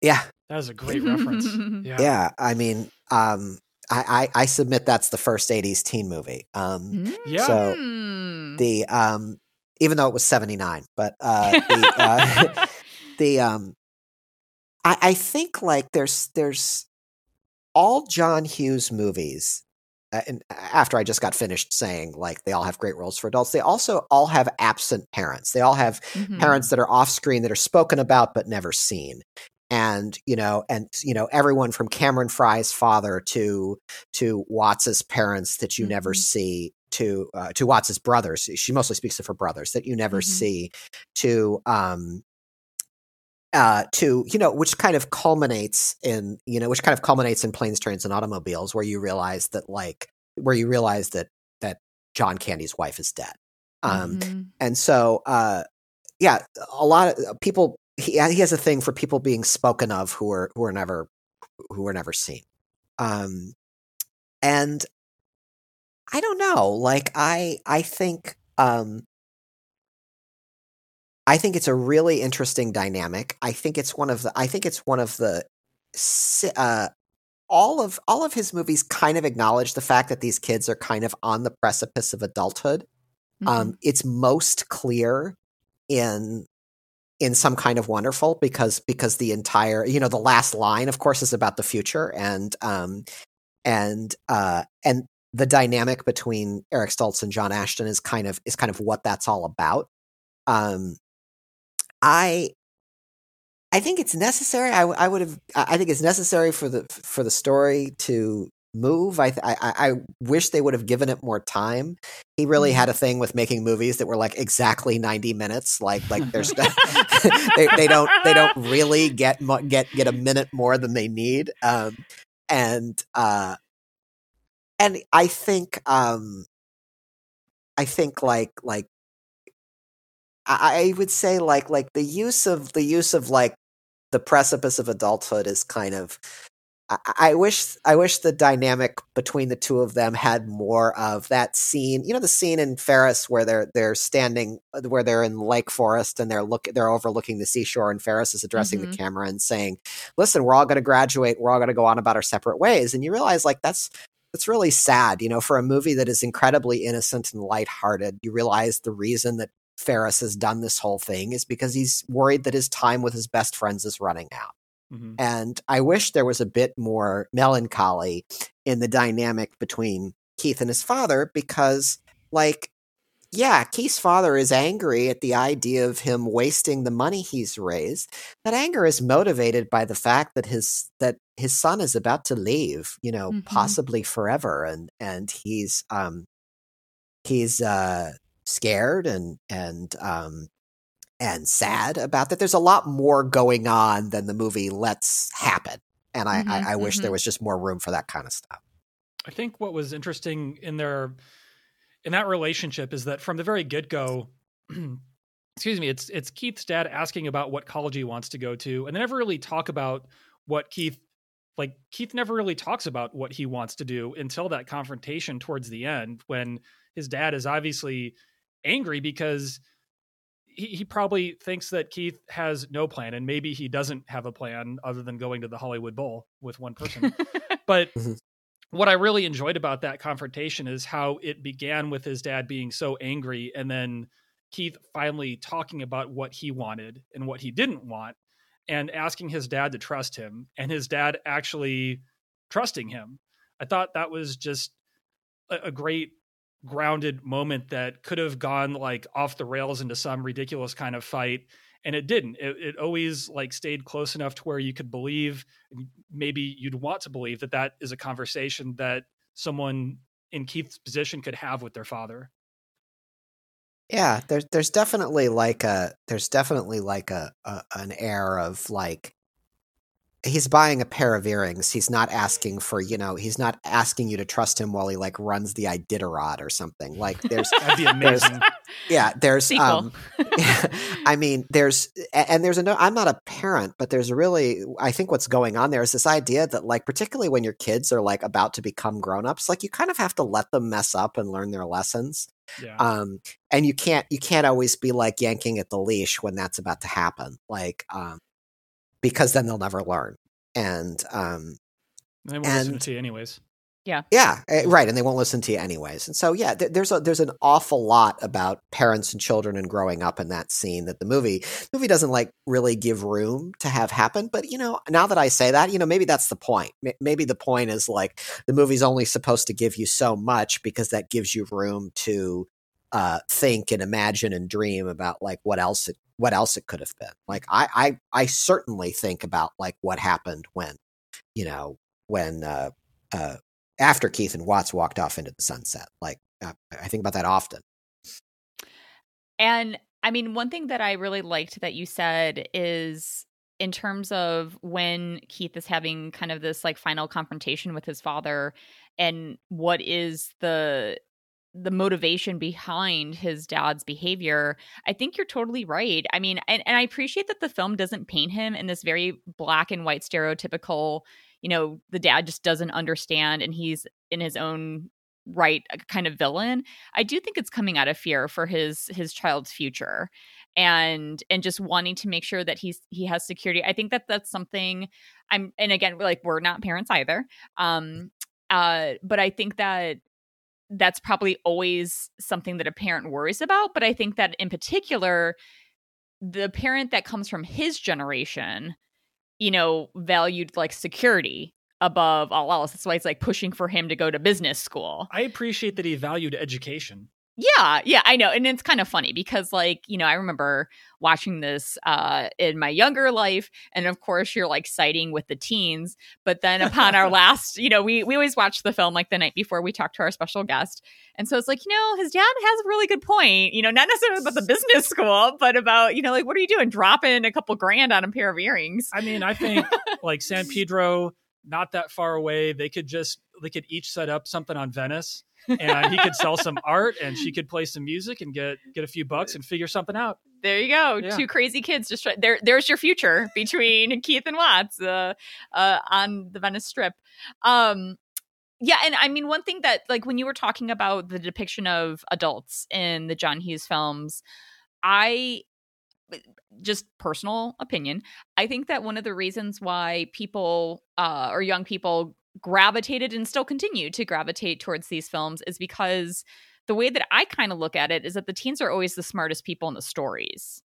Um, you know, they're and expe- I mean that probably really comes to life in Ferris.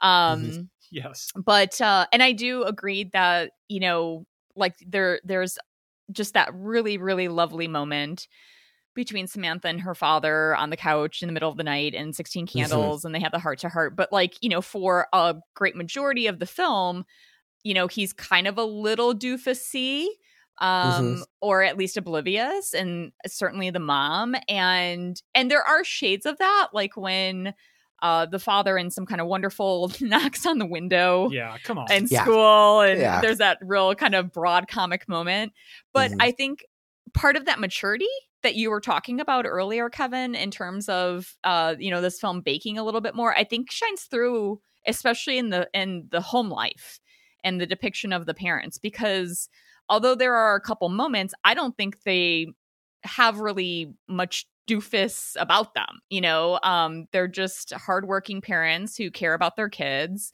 and yeah i just i just i just personally like that. I like that that it parents were shown in a different way than i had previously seen i mean especially when you think about just the outright like and, and they're like not even on screen for more than a couple seconds like villainy of the, of every single parent in the breakfast club you know Yeah. It, it, it, this is a, a realization, of course, I don't think any of us have when we're actually teenagers. Like, it's really like. It, it, feels really unfair. It feels like kicking a puppy to watch a movie where like where like it's so obvious who you're supposed to like and dislike. It's like the movie is, isn't playing fair at that point. Like, and I mean, like I I- I'm of the wrong generation to say this about Easy Rider, but like I I think Easy Rider is a great movie, and Easy Rider stacks the deck. Easy Rider is the most rigged game in the history of movie making. Like like Easy Rider, it's very clear that everybody with long hair and a tattoo is someone you're supposed to like, and everybody who doesn't have long hair and a tattoo is a Nazi. Um, and maybe that was maybe it was necessary to do Easy Rider that way at that time. Um, but it makes it a worse movie, not not a better Mhm. movie. It makes it makes it read like a it makes it read like a piece of a piece of social propaganda instead of a story.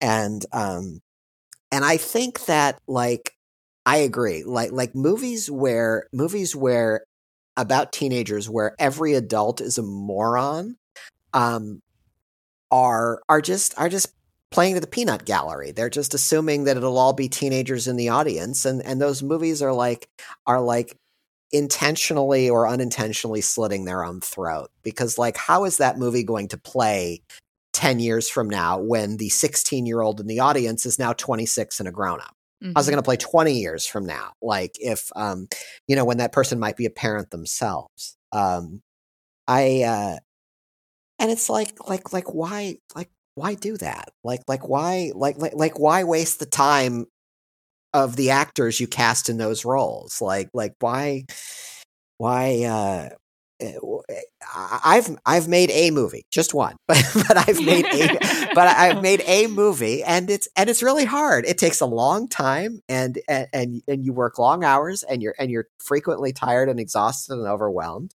And part of that comes from the fact that you really want to see it through and have it be great. And if you're going to go on that very long journey, like like like why why why punk out and do and do you know and do parts of it that are sort of good enough but not very good at all. Like I it's just it, it, it doesn't make much sense to me. You can't see me, but Derek can attest that I've just been nodding my head Yeah, in no. agreement the entire both- time that you've been speaking. we both have because I think what's even worse than than the situation you described is when that intentional choice is made and all of that hard work that you just referenced is actually put into making the adults look like complete idiots.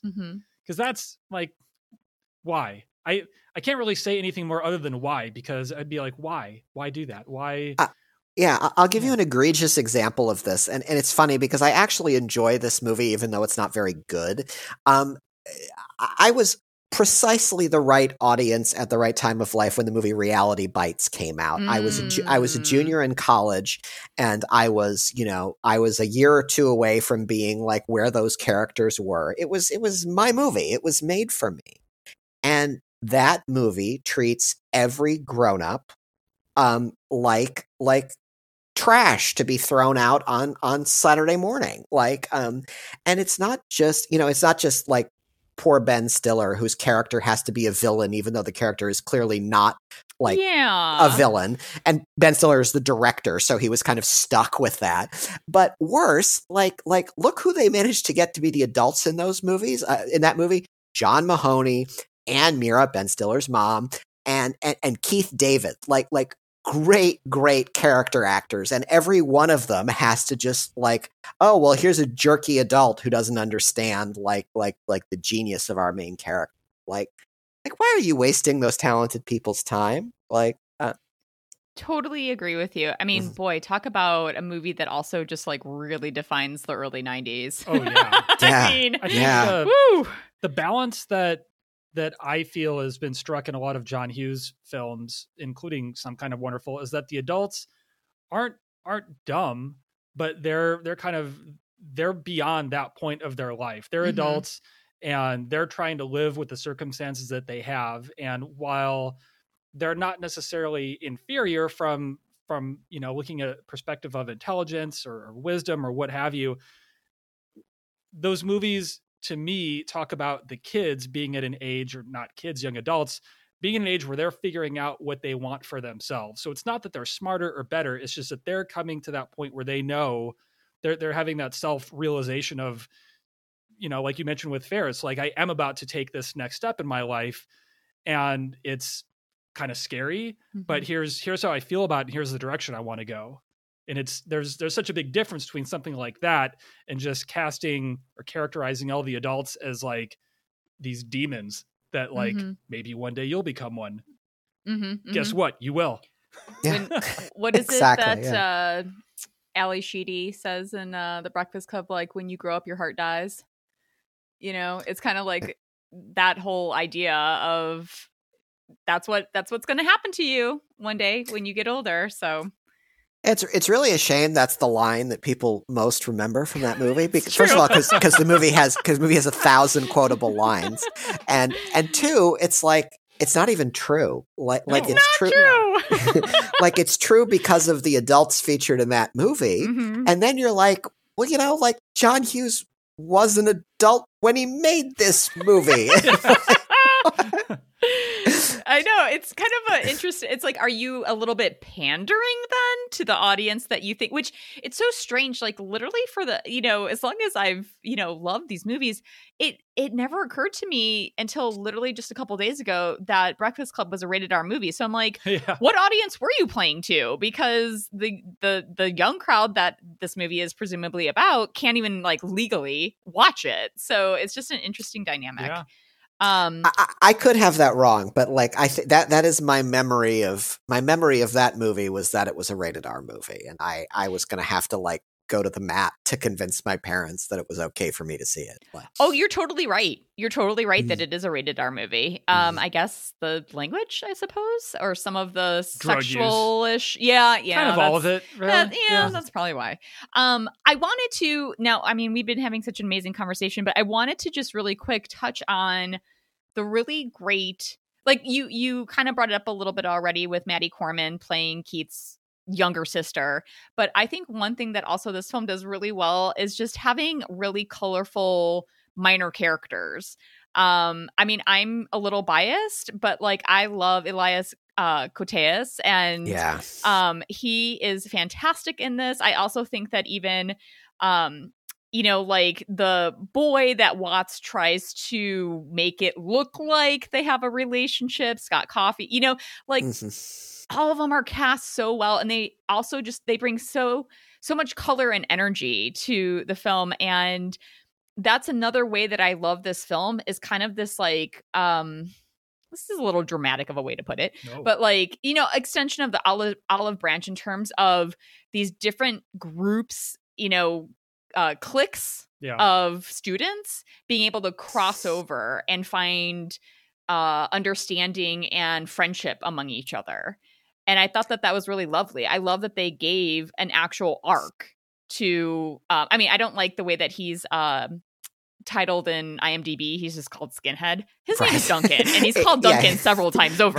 So right, he has Yeah. a name. Like yeah, yeah. that is an awful. It's Oh, yeah, it's like, come on, who did that? But um, but how did how did you feel about kind of just all those little side characters? How did you feel about that relationship between Keith and Doug, Duncan?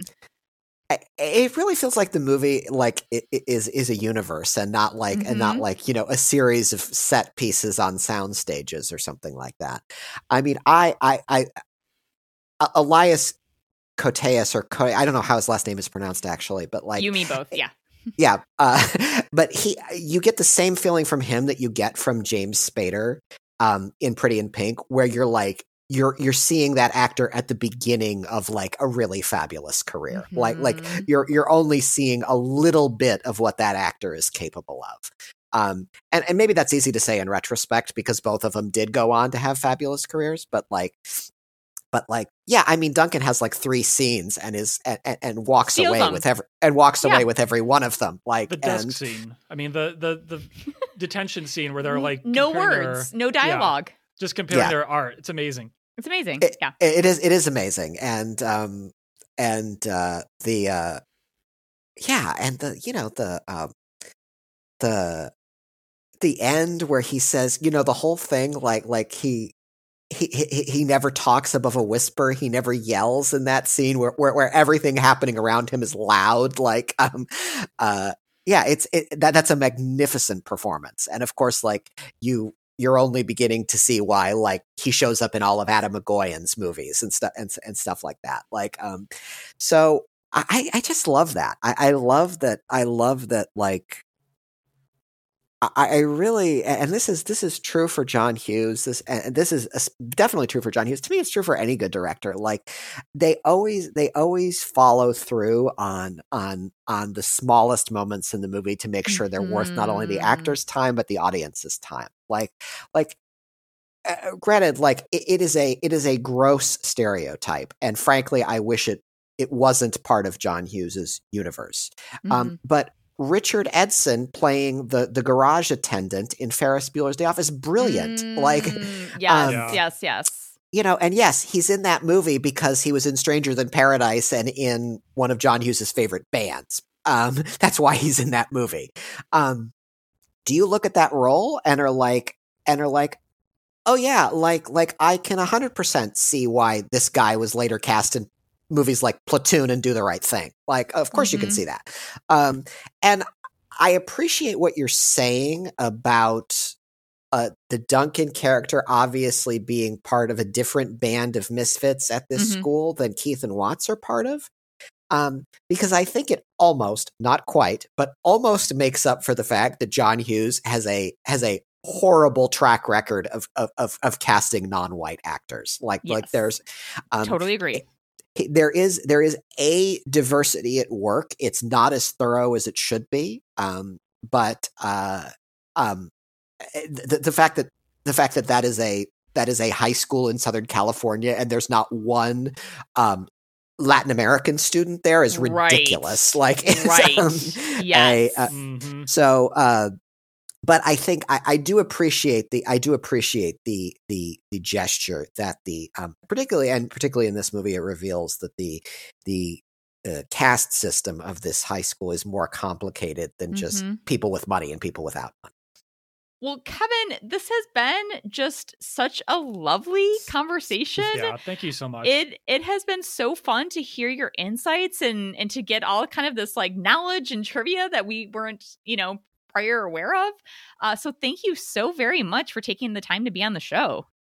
Oh, you're welcome, you guys. It was it was really fun to be here and to chat with you guys about this. I I, I appreciate your interest, and I I just appreciate that people are are willing to uh to keep on after this and, and, and be endlessly refreshed by this kind of stuff 30 years later just I think it, I, Exactly. I think it just shows how great these movies are Totally agree with are. you. Um, and so, you know, we kind of bring this up with a lot of our guests. I know the last year has been uh, unlike any other, um, has been pretty sideways. But uh, we have so many amazingly creative people on the show. And I just wanted to see if there were any projects or anything that you have been working on that you wanted to share with our listeners. Sure. Um, before we get to that, I want to say that, like, I want to say that, like, one of the distinctions that I think Some Kind of Wonderful has that it does not often get enough credit for is it has the best soundtrack of any of the John Hughes movie. Yeah. Um, yes. Not Facts. that I, I mean, Ferris Bueller is a close second. There's a lot of great stuff on the Ferris Bueller soundtrack, but um, the fact that it was unavailable for as long as it was unavailable, I think it's still not available on vinyl. Like it's um, it it, it sort of hobbled itself. Um, but I think this, I think some kind of wonderful soundtrack is just magnificent, and um, you know, like like a page ripped from like a a British new wave magazine of 1987. If that sounds interesting to you, I think I think you will really be taken by this, by, by this movie soundtrack.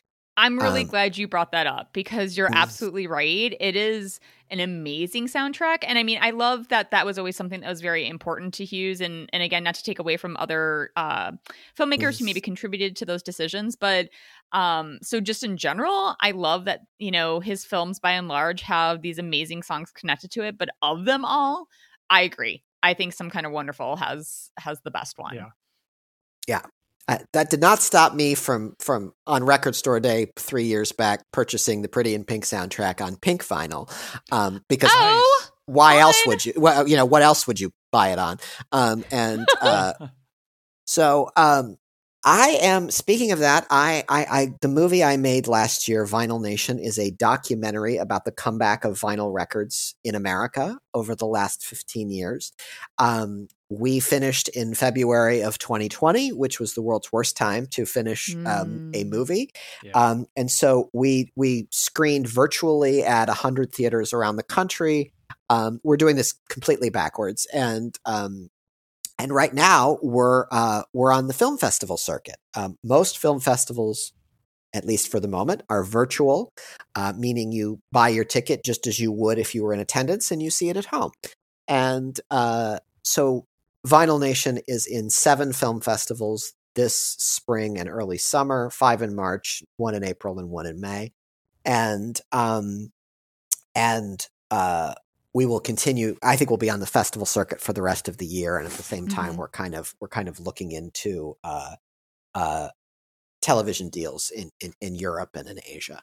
Hmm. Um, and then, as far as books go, I am I am just uh, dotting the i's and crossing the t's on on the contract for my next book, um, which will be a collection of in-depth interviews with um, with women film directors um, from Nice. uh, from doing this book, from doing Brat Pack America, the subtitle of which is a love letter to 80s teen movies. Um, I got to do a couple of events with Amy Heckerling and Martha Coolidge and really spend quality time with them and learn about like what it was like to be pioneering women filmmakers in the 1980s. And that's where the idea came from.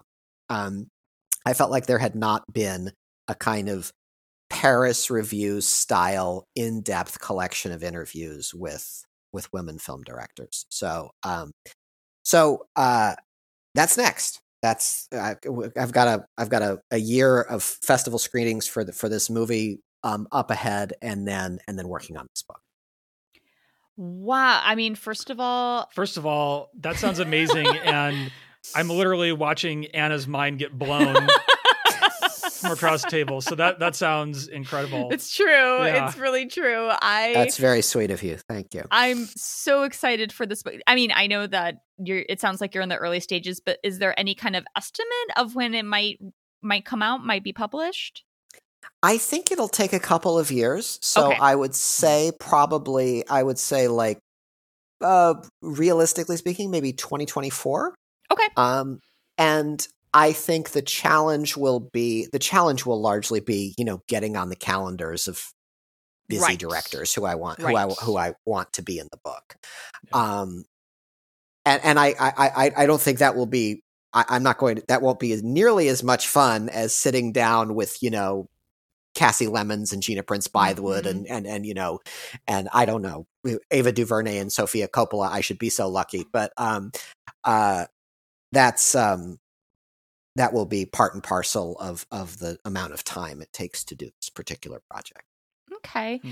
And as far as Vinyl Nation goes, I mean, what a timely like film to have come out because I mean, we know so many people who are just like vinyl enthusiasts. Yes. And I mean, for I mean, of course, without hesitation, we'll be recommending it to our friends and anybody else that we know because it is something that truly, like to to what you said about the last fifteen years, it's amazing how vinyl has made this resurgence.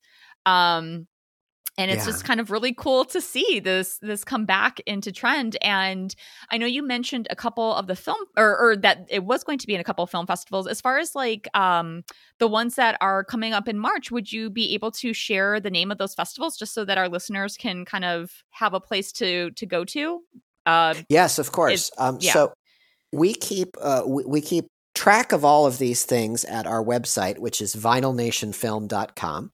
And then the festivals that we are getting into, that we are uh, we are an official selection of for March, are oh man, I'm I'm going to be mad at myself if I don't remember this, but like we are uh, we are part of the Las Cruces Film Festival Oh, in cool. Las Cruces, New Mexico.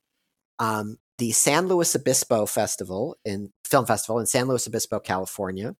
Uh, in your neck of the woods, we are part of the Idyllwild Film Festival, oh Okay. very Um, cool and uh, and we're also in the uh, the uh, Oxford uh, the Oxford Film Festival in Oxford, Mississippi. Um, and then there's a couple more that uh, that I, I don't think I'm at liberty to say just yet. Um, but uh, the great thing about this particular period in in being a movie fan is um, is it is possible to attend air quotes film festivals that you don't live near. Um, and you simply purchase your ticket as you would if you did live near Las Cruces or Idyllwild or any of those places I just named, and you can watch the film festival at home. Now, of course, film festivals, what makes them unique is it's a way for for for people who live in that area to see movies they wouldn't Mhm. ordinarily get to see otherwise.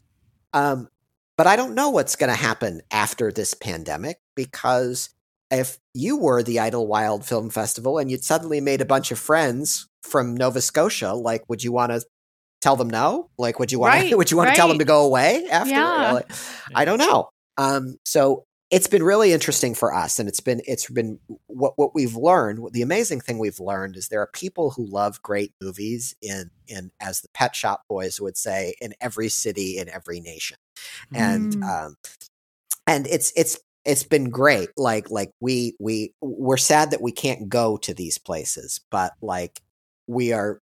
Chris, my co-director, and I are very excited in like March for it to be like on Tuesday to be like "Hello Mississippi," and then Wednesday to be like to be like "Hello New Mexico," like that's so all from the comfort of our own homes. Yeah, we're super excited about that, and and we have we have applications out for you know about two dozen more film festivals. So hopefully, hopefully we'll be um we'll be we'll be showing up in in in, in other places as the year goes on.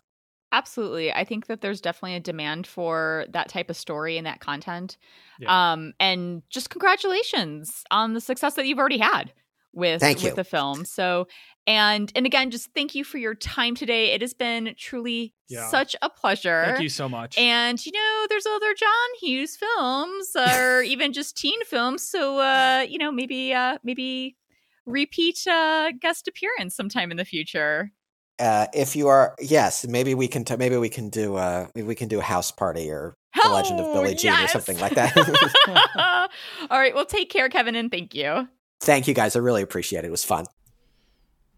So, again, Kevin, thank you so very much. We had really quite an amazing time talking to you and kind of picking your brain about all things John Hughes and teen movies of the 80s. So, yeah, there yeah. was like good, legitimately solid info, like things that I had never known. legit info, Yeah. intel. Yes. Yeah, Yes. absolutely. Okay, Derek. Yeah. Would you watch this movie again? Yeah, Yeah. yeah. You better say yes. No, I absolutely would. Yeah, I I enjoy this movie. I think it was like some of some of these movies, and we you know we talked about this a little bit. Some of the themes in these movies, when they first came out, they weren't things that I was as interested in. Like mm-hmm. I, I just kind of wasn't in the the right frame of mind to really get the same out of them. Now when I watch it, I I think it's interesting to kind of see what these I guess what the portrayal of of these characters' lives were and how much none of the characters in any John Hughes movie ever wanted to go to college. It was all this like death sentence, going to college. so no, I I really enjoyed it. The music is amazing. I yeah, I would absolutely watch this again. Me too. I, I mean, I love John Hughes. Uh, did did my master's thesis on John Hughes, Yeah. so I really, really love these movies. And I was You telling- better say you're going to watch it I again. know. I better say that I'm going to watch it again.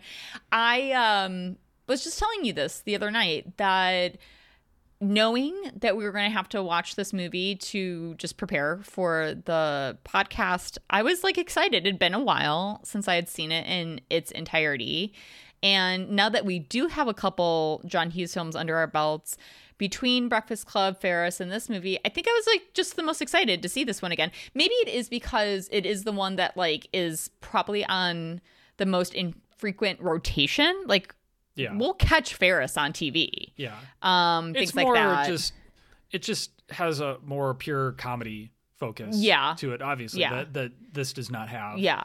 and then you know the breakfast club has the cast it's got the whole brat pack thing going in a way that this doesn't so Mm-hmm. i feel like maybe those are some of the reasons why why they get a little bit more airtime Yeah. on uh, the linear tv that no one watches This anymore this one is kind of almost forgotten kind of in the canon of those teen movies. It's not it's just not even brought up as much. well it feels like a different a bit of a different movie for me and it's it's the last of these teen movies that that hughes wrote mm-hmm. Certainly not the last of the movies overall that he that he was involved in Yeah.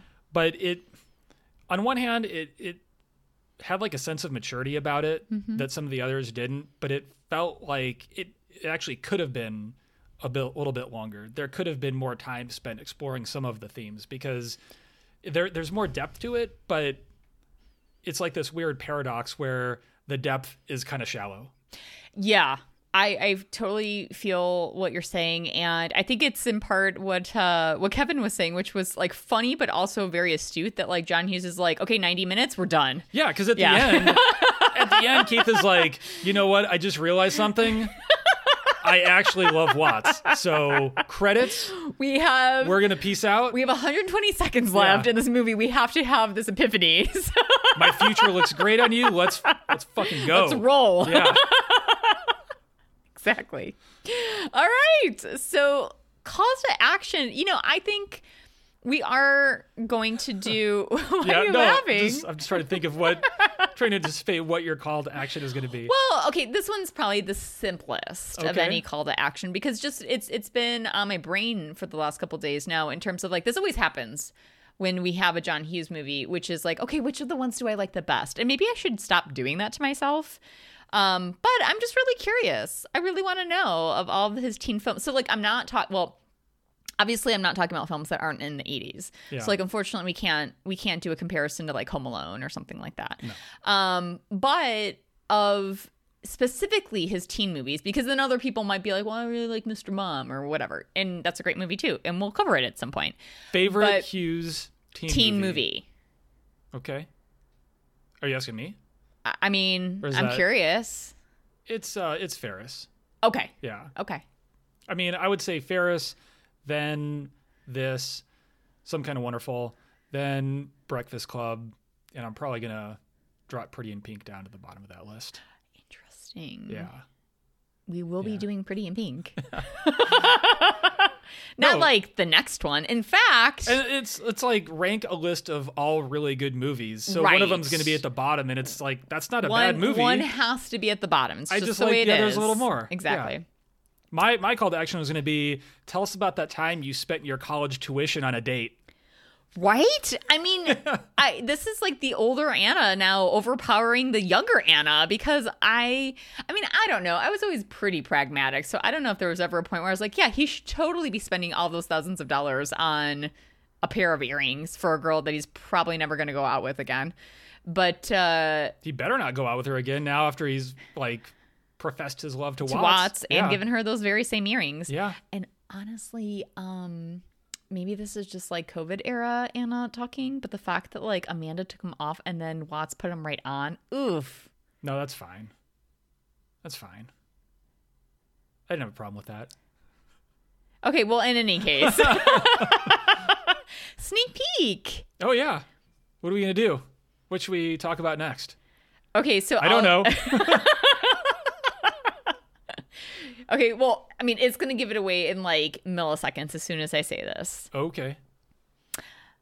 I have the need, Oh, Top the Gun. need. Yeah. For, let me Oh, sorry. I thought. I have the need, the need for speed. Top Gun. Correct. All right.